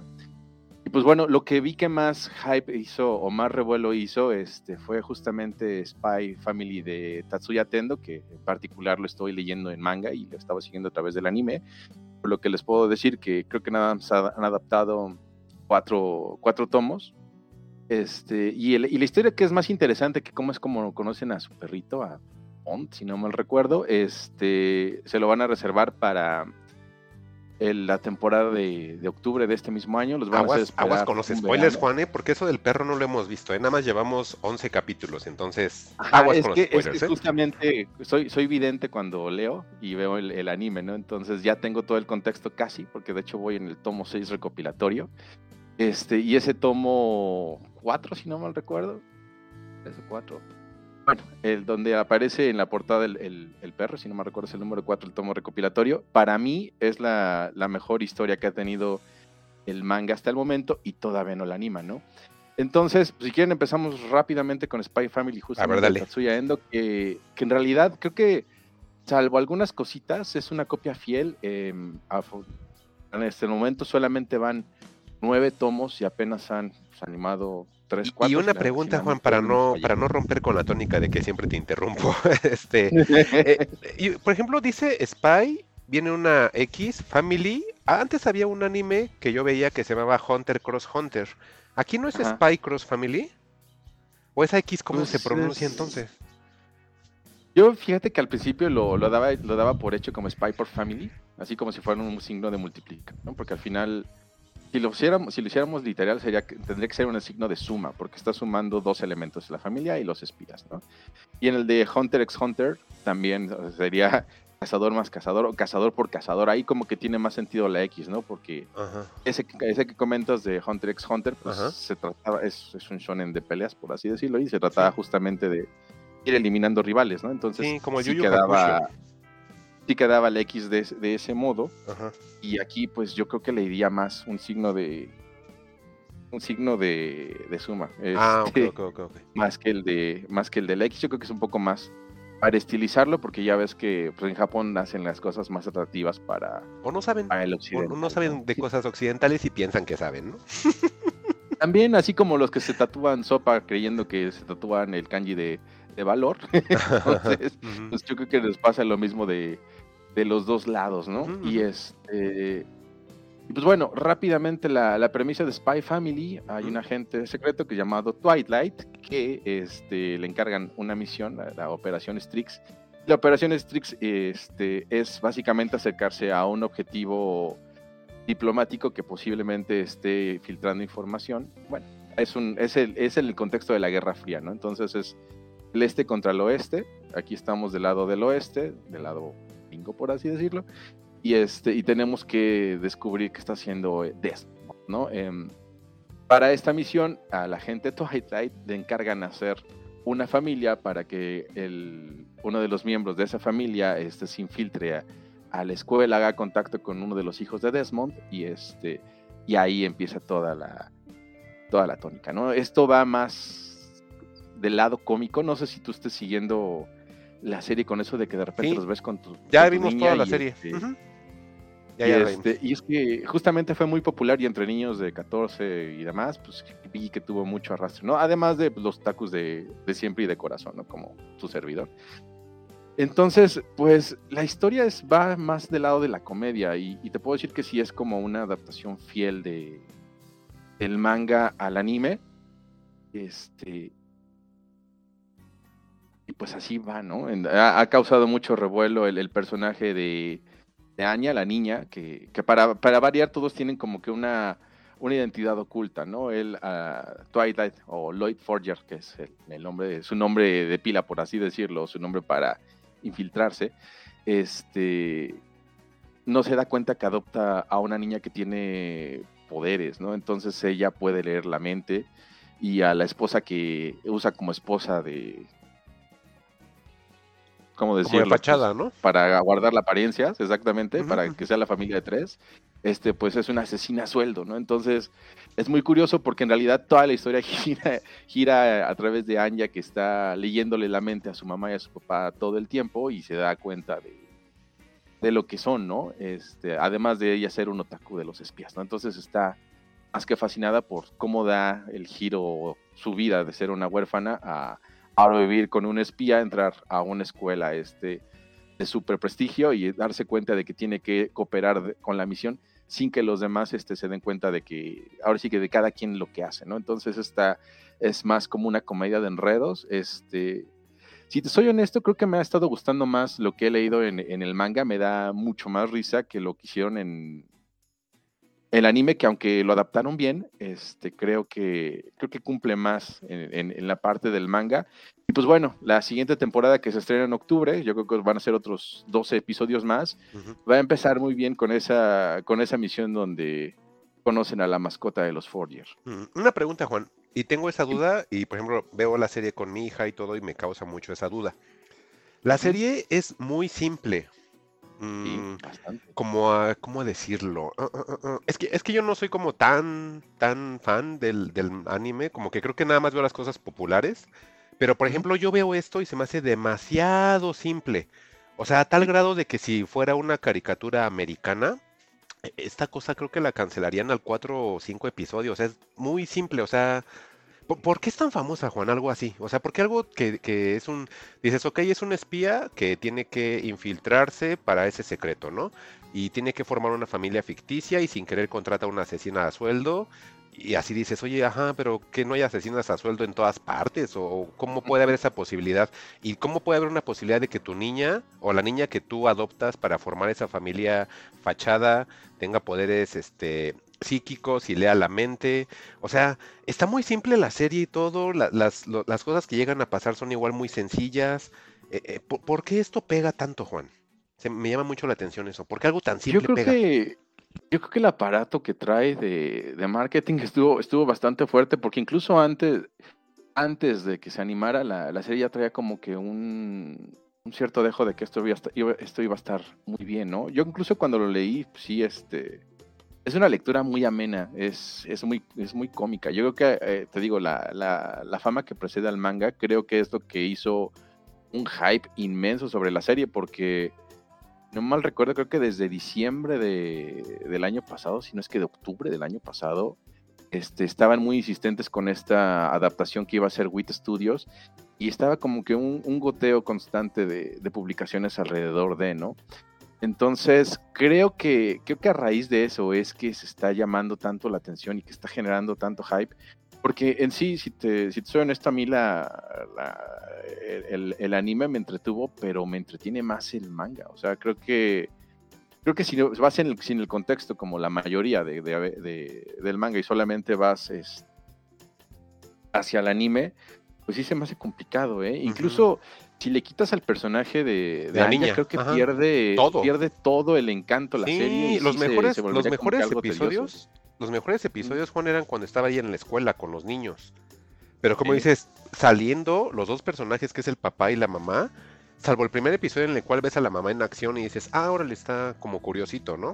Y el, y el, el agente secreto cada que va a hacer una misión, no sé cómo sucede en el manga, pero en el anime cada que va a hacer una, una misión, nunca te muestran la misión. Y él dice, ah, ya terminé y estoy muy cansado. Y yo así de, no manches, esta cosa está bien básica y bien simple, ¿por qué es tan famosa? O sea, siempre así, eso se me quedaba así, cada que terminaba un episodio, así de, ah, ya terminó, pero, pero ¿por qué esta simpleza le está gustando tanto? ¿Qué, qué hay, qué hay que no estoy viendo?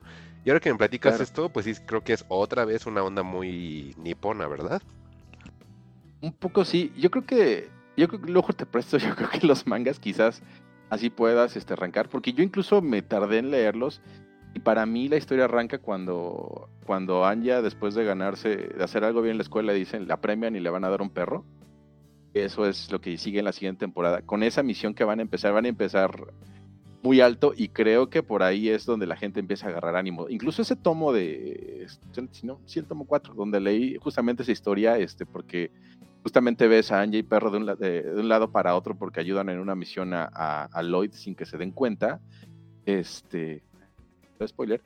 Este, creo que es el más animado. Y después de eso, em, hay, hay un personaje más que se entra a la historia y van a ser como una suerte de triángulo entre los papás y ella. Y este, y también creo que por ahí va a haber más, más recursos cómicos, ¿no? Entonces, creo que va tomando más forma la historia, pero sí, definitivamente ok, va más hacia el lado cómico que hacia el lado pues, de historia de espías como tal, ¿no? Aquí yo creo que es más el, el, el hecho de cómo ocultan sus fachadas y cómo la niña se da cuenta de todo lo que pasa justamente porque lee la mente y pues las reacciones que tiene todo el tiempo, ¿no? Es, creo que es el chiste de esto.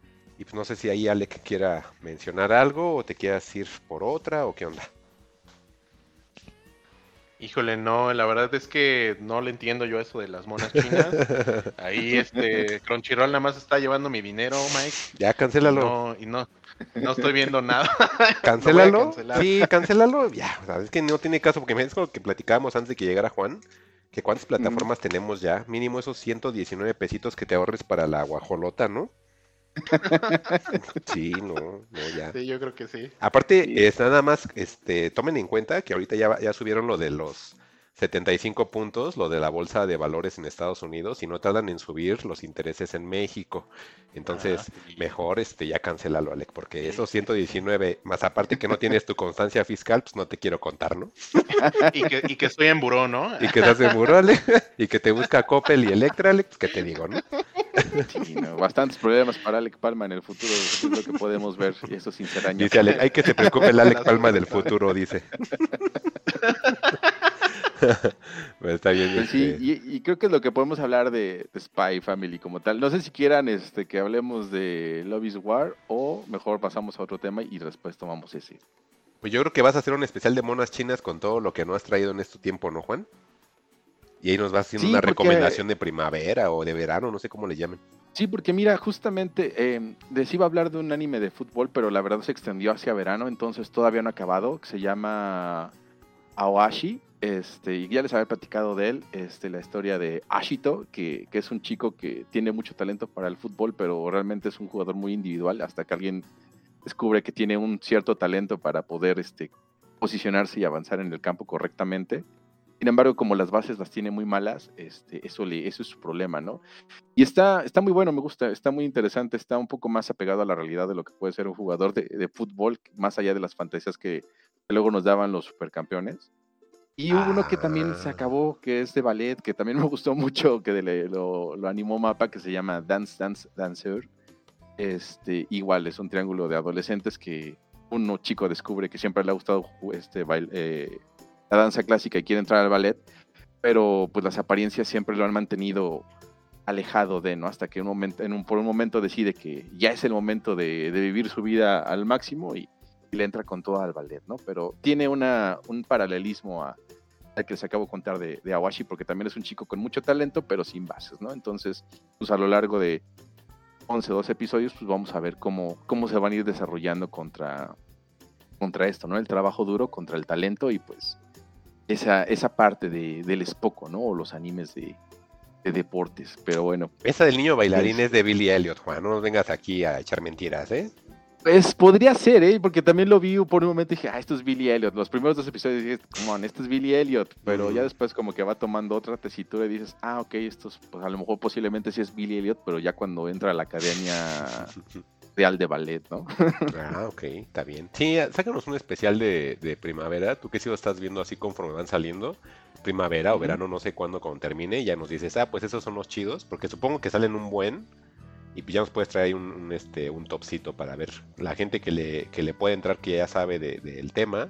Y los que no sabemos y que nada más vimos puras cosas ultra populares, pues le podamos entrar también, ¿no? Sí, y es que también este fin de semana se supone que, bueno, el viernes acababa Love is War, eh, Kaguya se llama Love is War, un anime de. Aka, Akasaka.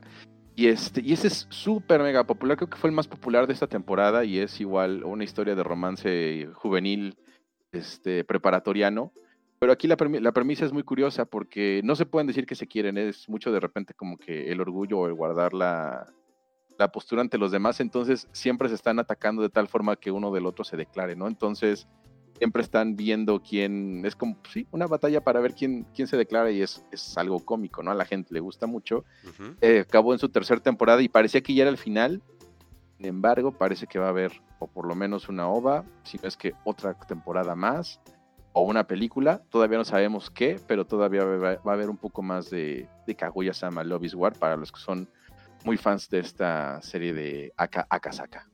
Ok, y pues bueno, Juan, si nos permites, ahora sí vamos a hablar de la serie de Obi-Wan. Y pues espero que todavía Adelante. siga ahí. Vamos, pícale ahí con una varita a ver si sigue despierto Alec.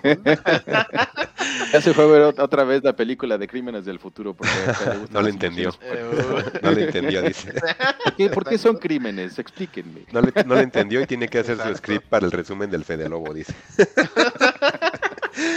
Bueno, pues este tema que traemos hoy, Obi-Wan, por fin esperamos a que terminaran los seis episodios de esta nueva serie a través de Disney Plus. Es del universo de Star Wars. No es universo expandido. No iba a salir ningún personaje del universo expandido para que la gente ya deje por favor esas chaquetas mentales que todo el tiempo y estoy fastidiado que en Twitter aseguren que va a haber guiños a universo expandido. Ya lo dijo Disney no sé cuántas veces, que el único universo respetado es el que sale en las nueve películas de la trilogía base y el contenido que esté, que esté sacando Disney, nada más. Es lo único que es parte del universo para que ya nos empiecen a hacer ahí sus, sus chaquetas y tratando de, de, reducir lo malo que es la serie con sus ideas todas piradas, ¿no? Pero bueno, con esto. ¿Qué diablos es Obi-Wan? Em, antes de esto, estuve platicando con un amigo que es muy fanático de cómics y él me, me explicó algo llamado los Tide In, que quizás Juan y Alex sí los conozcan porque creo que sí leen un poquito más de cómics que yo. ¿Qué diablos es un Tide In o un Tide In si lo quieren pronunciar rápido? Se supone que son cómics eh, que sacan para nada más unir, como lo dice el nombre, un evento a otro y qué es lo que sucedió en ese inter y que dice que normalmente hay muchísimos tie que se sacan en cómics como para explicarte qué es lo que sucedía mientras estaba el evento principal o el evento grande que tú ves en los cómics. Así de, ah, ¿quieres saber qué es lo que hacía Spider-Man antes de que llegara con Iron Man? Pues ahí te van cuatro números. Y pues Spider-Man va a la escuela, se le dio gripe o cosas así bien tontas, ¿no? Entonces me comenta que muchas series que están sacando en Disney están yéndose sobre esa misma tónica que muchas son tied-in de lo que estamos viendo en las películas ya en el cine. Entonces, bajo ese mismo esquema, pues quiero pensar que también tanto el libro de Boba Fett, este, Mandalorian, eh, Obi-Wan, pero sobre todo Obi-Wan creo que entra en esa categoría porque aquí es, vamos a ver a Obi-Wan desde lo que sucedió posterior al episodio este, 3 eh, antes de que empezara episodio 4. O sea, prácticamente es, ¿qué estuvo haciendo Obi-Wan antes de que comenzara episodio 4 a Nueva Esperanza?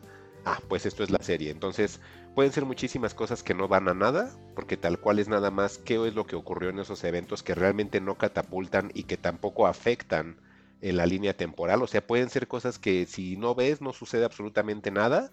Y creo que eso es como puedo resumir realmente Obi-Wan, que es una serie que si no la ves, no pasa absolutamente nada, no te pierdes de nada. Es en serio, no te pierdes de nada y no aporta en nada.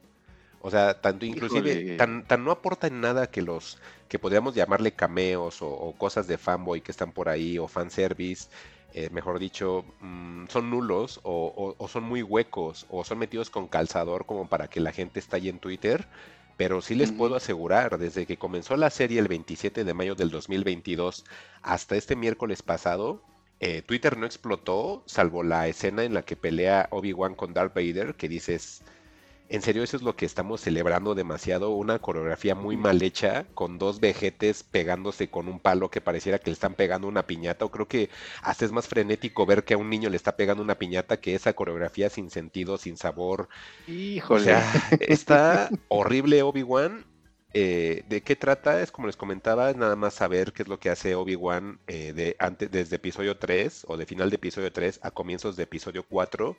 Y les comento a todos, háganse la idea que este es el Obi-Wan anciano que vemos en episodio 4 no es el Ivan McGregor atlético y que brinca, que hace este, coreografías así súper complicadas con un lightsaber. No, aquí es el Obi-Wan que se la pasa con su gorrito, con sus manitas cruzadas así como porque le da frío y caminando con mucho cuidado, porque ya es un Obi-Wan viejito, aunque no lo parezca, pero ya es más el Obi-Wan del episodio 4. Esa es la serie del Obi-Wan que vamos a ver muchos pensábamos que era lo mejor como el Obi-Wan que vimos en, en, el arco o en la primera trilogía, ¿no?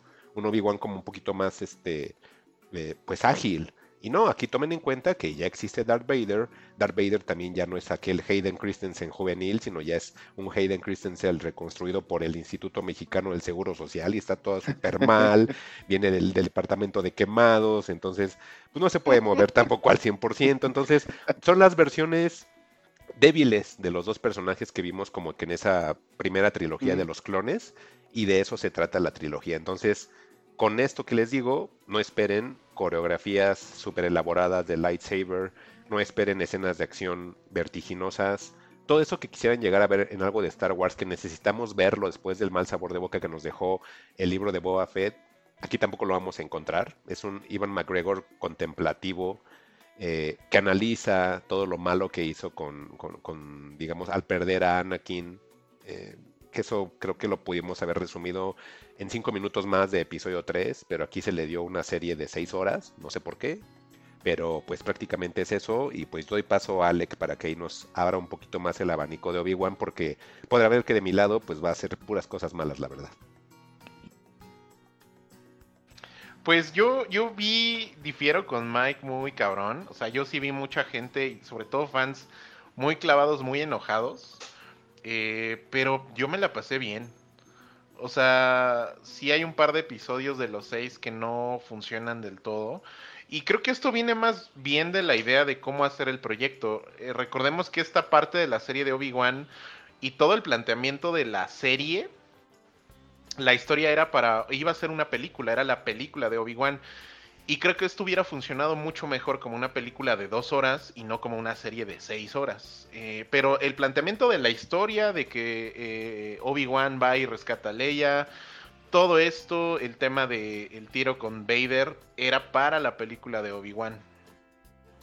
Ahora, dicho eso, creo que me encontré una serie, pues, eh, rara. Creo que, o sea, hicieron algo que yo venía pidiendo desde, creo que especialmente con Boba Fett.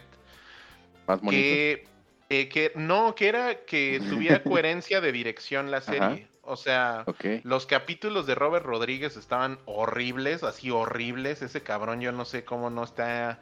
eh, creo que está haciendo eh, Spy Kids otra vez. Qué bueno que ya no se mueva de ahí. Pero de repente debía, eh, venía Dave Filoni y te dirigió un capítulo de Mandaloriano insertado ahí. Venía Bryce, Bryce Dallas Howard a dirigirte un episodio muy cabrón y tenías episodios de Robert Rodríguez bien lamentables, ¿no? Lo que hicieron con la serie de Obi-Wan es que fue un proyecto de una sola directora, que es Deborah Chow, si no me equivoco se llama así, Sí, así y ella sí. venía de dirigir episodios tanto en Mandaloriano en temporada 1 y temporada 2, y creo que también se aventó uno de Boba Fett. Entonces, eso sí lo agradezco. Creo que Deborah Chow no estuvo al nivel para la tarea que se le encomendó. La serie está mal dirigida, está mal editada, tiene unos efectos de CGI bien extraños, unos bien lamentables. Y creo que en realidad sí agradezco y espero que así se siga haciendo. O sea, la verdad es que me, encantaría tener una película o una serie, de una temporada de una serie de Star Wars dirigida, por ejemplo, por Bryce Dallas Howard, que creo que su trabajo como directora ha sido muy constante y sobre todo muy bueno. Eh, Deborah Chow no tenía experiencia dirigiendo, eh, según yo, cine. Eh, empezó a hacerse en series y su experiencia se- siempre ha sido en series. El tratamiento que se le quiso dar a Obi-Wan fue de película y no funcionó. Eh, hay escenas que están terriblemente iluminadas y aquí sí voy a ser muy claro. Intent- no sé si te pasó a ti, Mike. Intenté ver el último episodio en el día, fue imposible. Sí, no. No se veía nada. Nada, nada, nada. Y dije, no, renuncié a la tarea y dije, no, este pedo lo veo en la noche. En la noche, mira, sí se ve bien, ya se entendía lo que estaba pasando, pero está demasiado oscuro.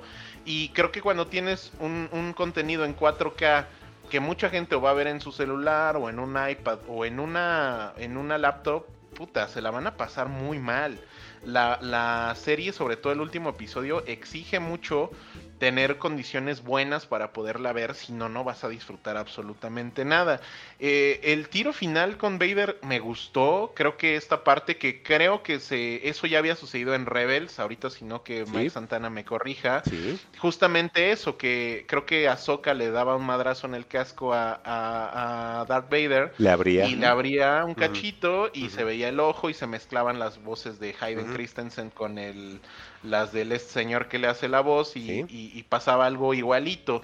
Dicen inclusive que lo de Rebels está mejor. Obviamente. hecho Sí, no. que este pedo. eh, me gustó el Obi-Wan a Super Saiyajin 4 que le avienta muchas piedras a Vader. Saca ahí todo el poder. eh, eh, o sea, se ve bien, pero eso yo nunca lo había visto. Creo que lo único que había visto parecido fue con Rey en la trilogía nueva, donde avienta o levanta un buen de piedras. Pero no sé. Esa escena con Vader cuando detiene un este como un avión que va a salir y con la pura fuerza lo agarra. Híjole, está súper mal hecho ese pedo. Parece de plastilina ahí mi Darth Vader. Se ve mal. Eh, no sé, o sea, no me la pasé mal. De nuevo, le Porque estoy sí suena, tratando de Ale, entrar a ¿eh? no, no entiendo todavía la parte en la que te la pasaste bien, ¿eh? El, el- estoy tratando de entrar a Star Wars por el tema de cómics. Ya me aventé dos este, de estas como eh, series completas de Vader y los cómics son muy buenos. De hecho, la línea que estoy leyendo ahorita sale Black Krasantan, sale Boba Fett. eh, o sea, creo que hay personajes que están sacando de los cómics que sí funcionan, pero hay historias de los cómics más chidas que no tomaron aquí. Dicen, dicen que se viene serie de Obi, de Darth Vader. O sea que Hayden Christensen no nada más regresó para este pedo, sino que va a regresar con una serie de Vader. A mí sí me gustaría verla. soy un pinche mamador de Star Wars, entonces lo que me avienten lo voy a agarrar y voy a decir qué bonita mi basura. Creo que Obi-Wan no es tan mala como dicen, pero definitivamente no funcionó por el trabajo que hace la directora. Esto es 100% culpa de ella. Eh, y de nuevo, no estuvo a la altura. Y ojalá, pero eh, eso sí me gusta, que se le dé coherencia a los proyectos. Los proyectos largos o grandes deben de ser dirigidos por una sola persona. Si no metes a Robert Rodríguez y te hace episodios lamentables y tienes otras cosas muy buenas dentro, dentro de la misma temporada. Entonces, me la pasé bien, hasta ahí, no la vuelvo a ver, ni de lejos. Eh, el tiro final me gustó, pero hasta ahí. Es que esa es la principal característica de Star Wars. que Claro, lo quieras ver una y otra y otra y otra vez. Y eso no funcionó contigo, creo que no está tan. No. Creo que no está siendo del Es todo. que le da honesto pena, no, ¿eh? pues le da pena decir que no le gustó, o sea, no quiere, ya no quiere que le diga bicho en el Twitter, es que tú todo lo odias, o que igual Magnulti, o que Magnulti diga, voy a ver algo que seguramente a Alec le va a molestar. Yo, yo ya le da una miedo. pregunta por, por los comentarios que escuché. Hubo dos molestias muy grandes con dos personajes. Ajá. Uno era el de Moses Ingram de, de Rivas Evander o la Gran Inquisidora, La tercera hermana, ¿no? La tercera hermana. Y la otra era, eh, no tengo el, no- eh, el personaje de Vivian Lillian Braid, que es este, Leia Organa. Ah, ya sí me gustó. Sí, la niñita sí me Y gustó. decían que era como una suerte de. Es el Baby de Yoda. Pero, pero adaptado a, a los tiempos de Star Wars. ¿A ustedes cómo les fue con ese par de personajes? Ella es la Baby Yoda de, de esta serie. O sea, ella es así como de, ay, mira qué bonito y así, ¿no? Pues es una La niñita. baby. Ajá, es la Yoda. Baby Yoda. Y la tercera hermana, pues es el, es el personaje este, inclusivo, ¿no? Porque acuérdense que ahorita, pues todo está muy mal que seas blanco, todo tiene que ser negro, ¿no? Entonces, también es bien rara esa inclusividad disfrazada, porque se dan cuenta, toda la inclusividad es que sea negro. Ajá, y todas las demás razas que somos, o sea, no existimos, ¿o qué? a mí, a mí inclusivo es que me tienes que poner como en los cuentos que me contaban en la primaria, ¿no? De, y entra un mexicano, un chino, un americano y un ruso, pues todos son diferentes, ¿no? Eso, es- eso sí es inclusividad, o sea, nosotros practicamos la inclusividad antes de que los millennials dijeran que existían. Sí sé que a lo mejor somos millennials, la colita, pero nosotros ya tenemos chistes inclusivos porque era así de, y entra un chino, un mexicano, un árabe, o sea, eso es inclusividad. Y que ahora todos te los disfracen o pinten, que todos sean negros, eso no es inclusividad, ¿eh? eso es también un cierto racismo disfrazado. Todos son negros. Y entonces, a ella, obviamente, como es negra, no la pueden hacer que sea villana al 100%. Y al último tiene su redención, porque los negros no son malos. Decir que los negros son malos es racismo. Ajá, entonces, todas esas cosas Pero malas bueno, que ah, tiene. pero pegado a la serie, esos par de personajes te funcionaron, te cagaron no, como a la pues es que gente, eso es lo que te digo. gustaron? No, pues es lo que te digo. Están mal hechos. O sea, no, no nada más lo, lo, lo, digamos que lo involucra que sea una situación de que la señora Chow haya, haya este, dirigido mal. O sea, realmente ella tiene un buen de experiencia. Ella ha estado hasta Ajá. en las series estas que les gustan a ustedes de Better Call Saul y ha estado en Mr. Robot, ha, este, ha, ha estado en Lost in Space, que me gusta mucho esa serie. Pero también ha estado en The Hills, también ha estado en las series horribles de Iron Fist de, de- de- de Netflix, ha estado en Jessica Jones de Netflix.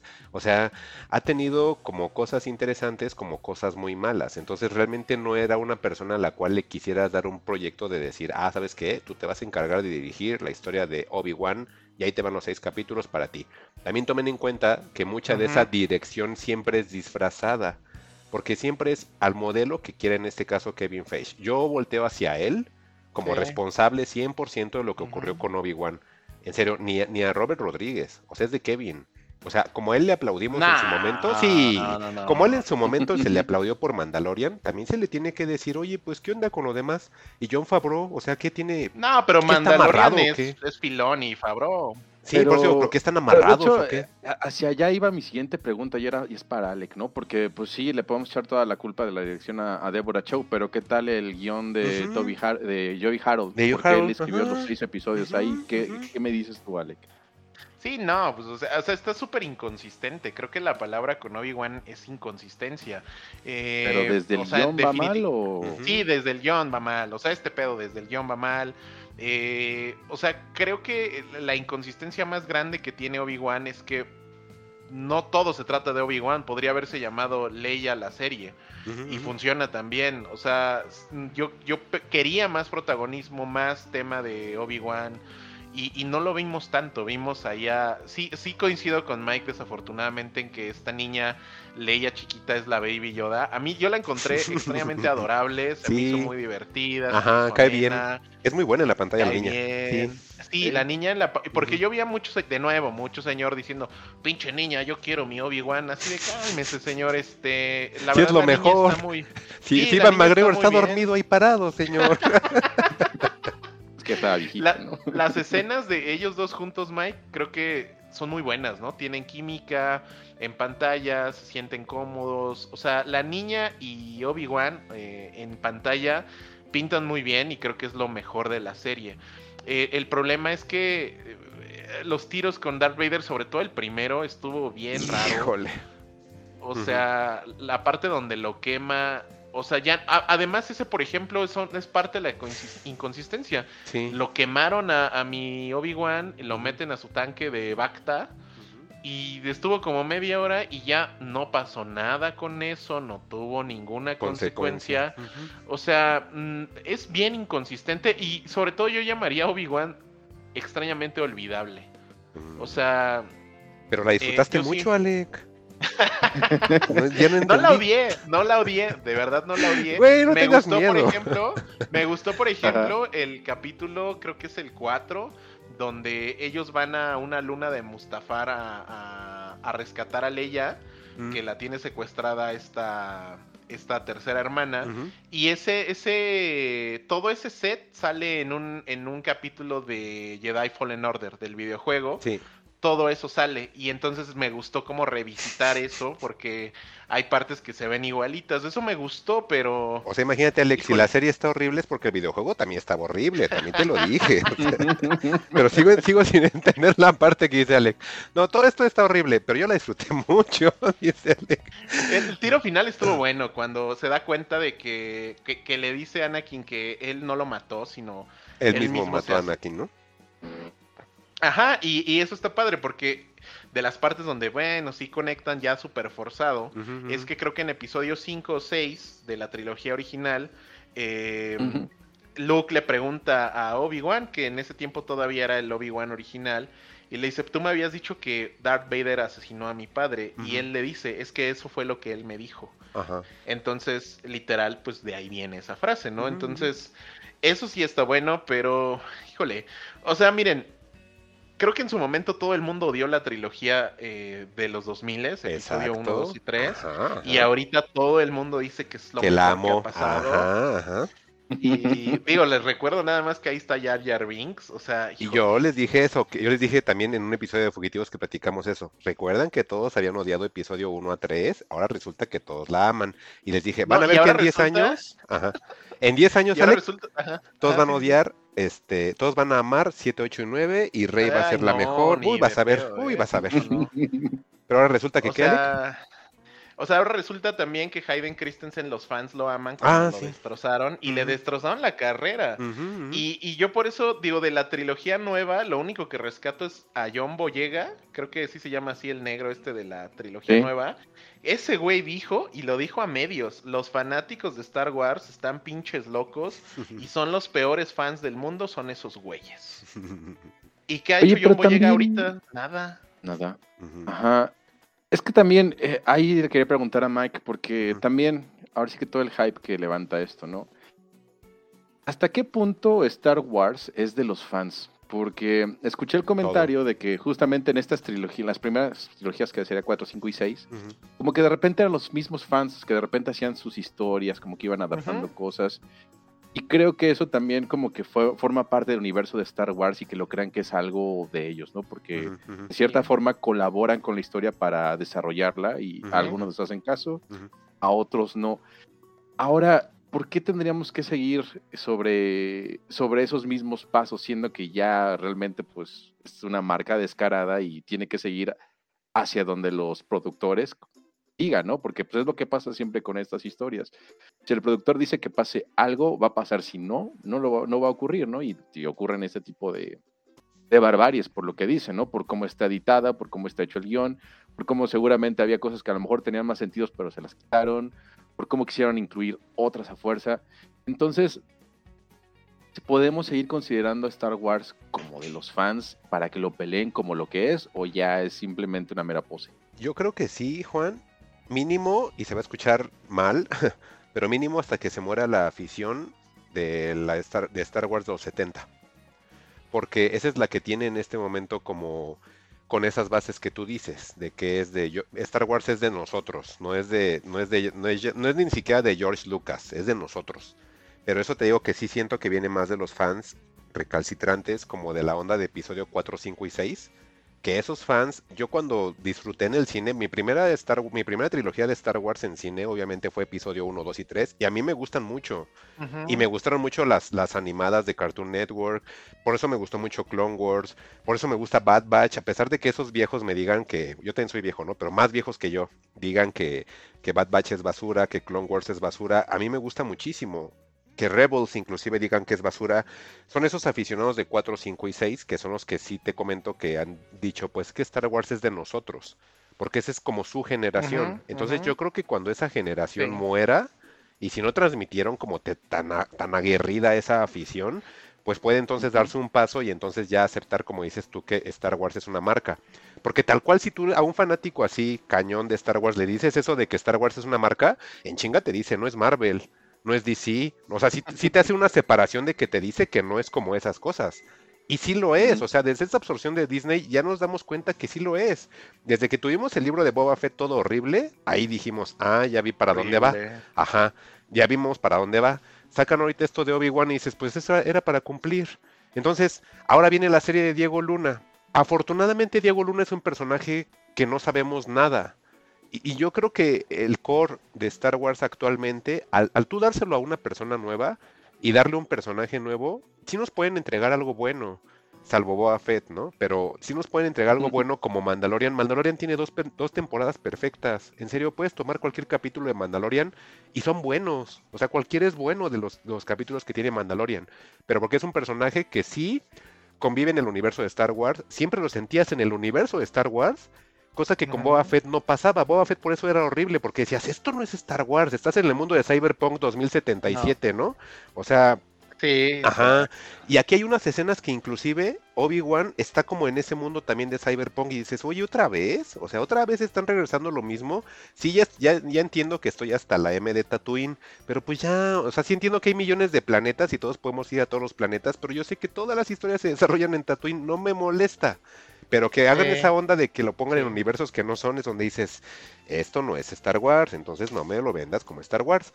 Y, y pues ya, Juan, lo, lo, único, nada más, como, perdón, para no estar hablando como perico y merolico. Eh, hay cosas como curiosas. hay cosas como curiosas, pero no sé tan, todavía sigo como procesando de qué tan bueno es. Porque hay cameos, hay por ejemplo, ahí sale este un cameo en voz de un, de un este Stormtrooper, que la voz la hace el güey de, del libro de Boba Fett, porque acuérdense que él era los clones. Por ahí sale él varias veces haciendo ah, este, Tamora, Tamora Morrison. ¿no? Ajá, pero afortunadamente nada más haciendo la voz de los de los robotcitos, de los de los Stormtroopers, perdón, no son robots ya, discúlpenme. Este, o también que sale eh, Palpatine ya super ultra mega viejito. Cuando lo vi dije, sí, está, bien, está bien viejito, déjenlo en paz. O sea, sí, sí sentía que, que se nos iba a quebrar a medio diálogo, ¿no?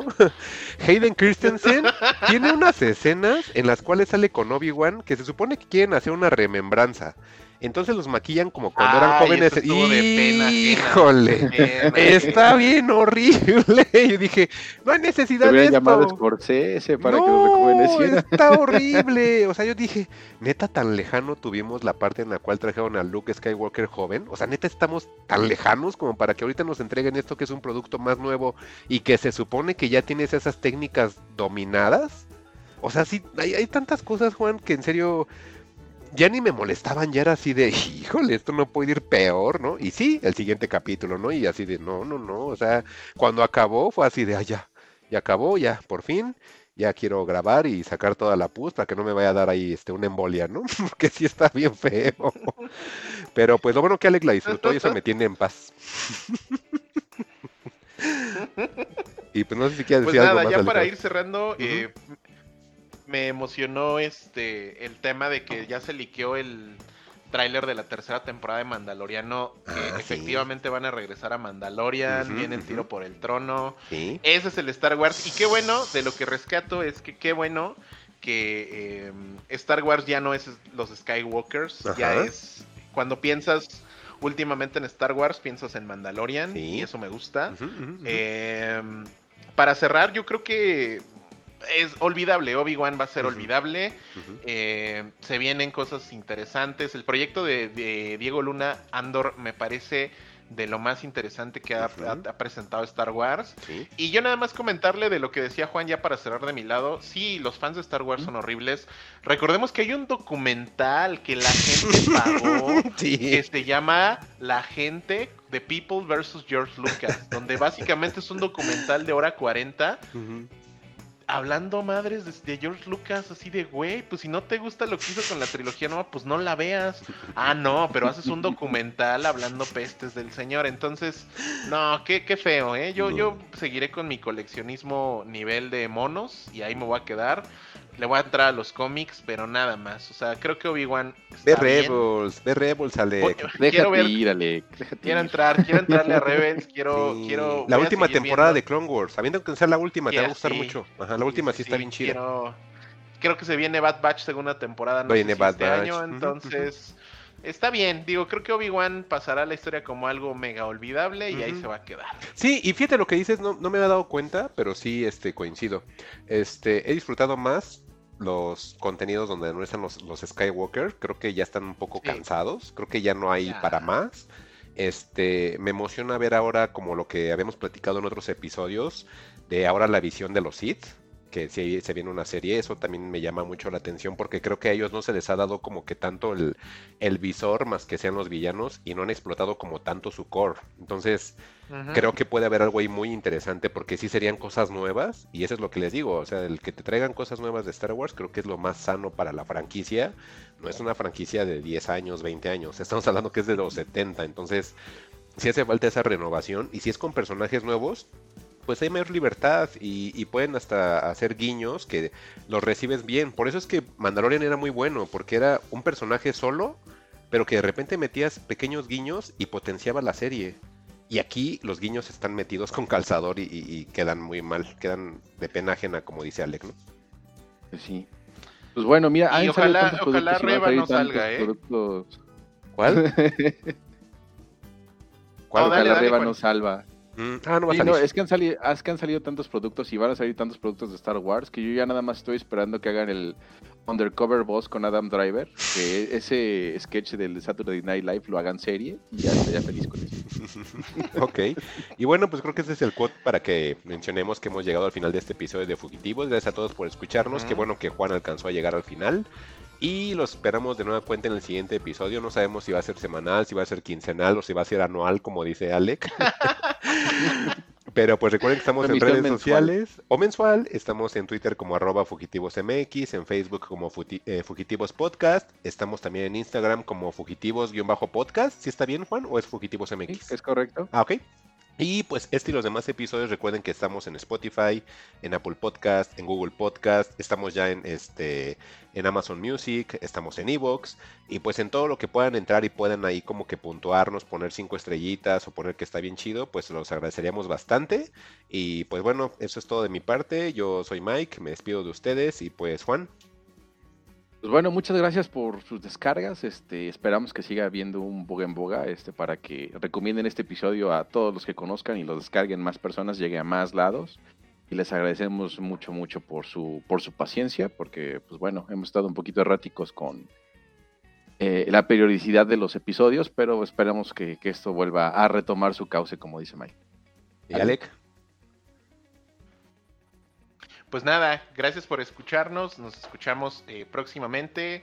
Eh, escuchen Alec, a antes los de que- a Mouth, a los Cinema Torrent. Antes, este, qué Sí, bonito sí. vas a comprar en esta semana, ¿eh? ¿Qué va a ser de Star Wars o de cuál toca? Sí, ya pedí uno de Fennec Shank, ya lo pedí el Black Series. Pues ni existen. Este. y este. Y Cinema Torrent por ahí se aventó un especial de 5 horas de The Devilman. Que sí me lo voy a dar. ¡Wow! Entonces, este. Pues nada, escuchen podcast, vean Sí. cosas. No le tiren hate a George Lucas. Es, él es solo un pobre viejo millonario. Déjenlo en paz con sus millones de dólares. También si quieren escuchar la, la cobertura de muchos juegos de video que estuvieron saliendo, que ya no hay E3 y hay un buen de, de Summer Fest y todo ese rollo, también pueden escuchar al mejor podcast de Monterrey, La Reta VG, también hay para que lo puedan este, escuchar, ¿no? Cinema Torrent también, obviamente, Sí, y Nerds, VG, ajá, Ah, Fugitivos Fugitivos VG no VG salió, también. ¿Para cuándo, va a haber- ¿Para cuándo viene el episodio especial? eh? Yo, yo me quedo con ansias. me, choca, me choca este desfase de internet y yo culpo a Alec Palma en todo. y bueno, pues yo creo que ya, hay que irnos. Cuídense. No, no, sí. Adiós. Bye. Bye. ¿Cómo ha dicho usted que se llamaba? No lo he dicho. Encuéntranos en Twitter como arroba fugitivosmx o si prefieres arroba juan-xhu, arroba Alec Palma y arroba Mike-santana. Fugitivos. Historias para el camino.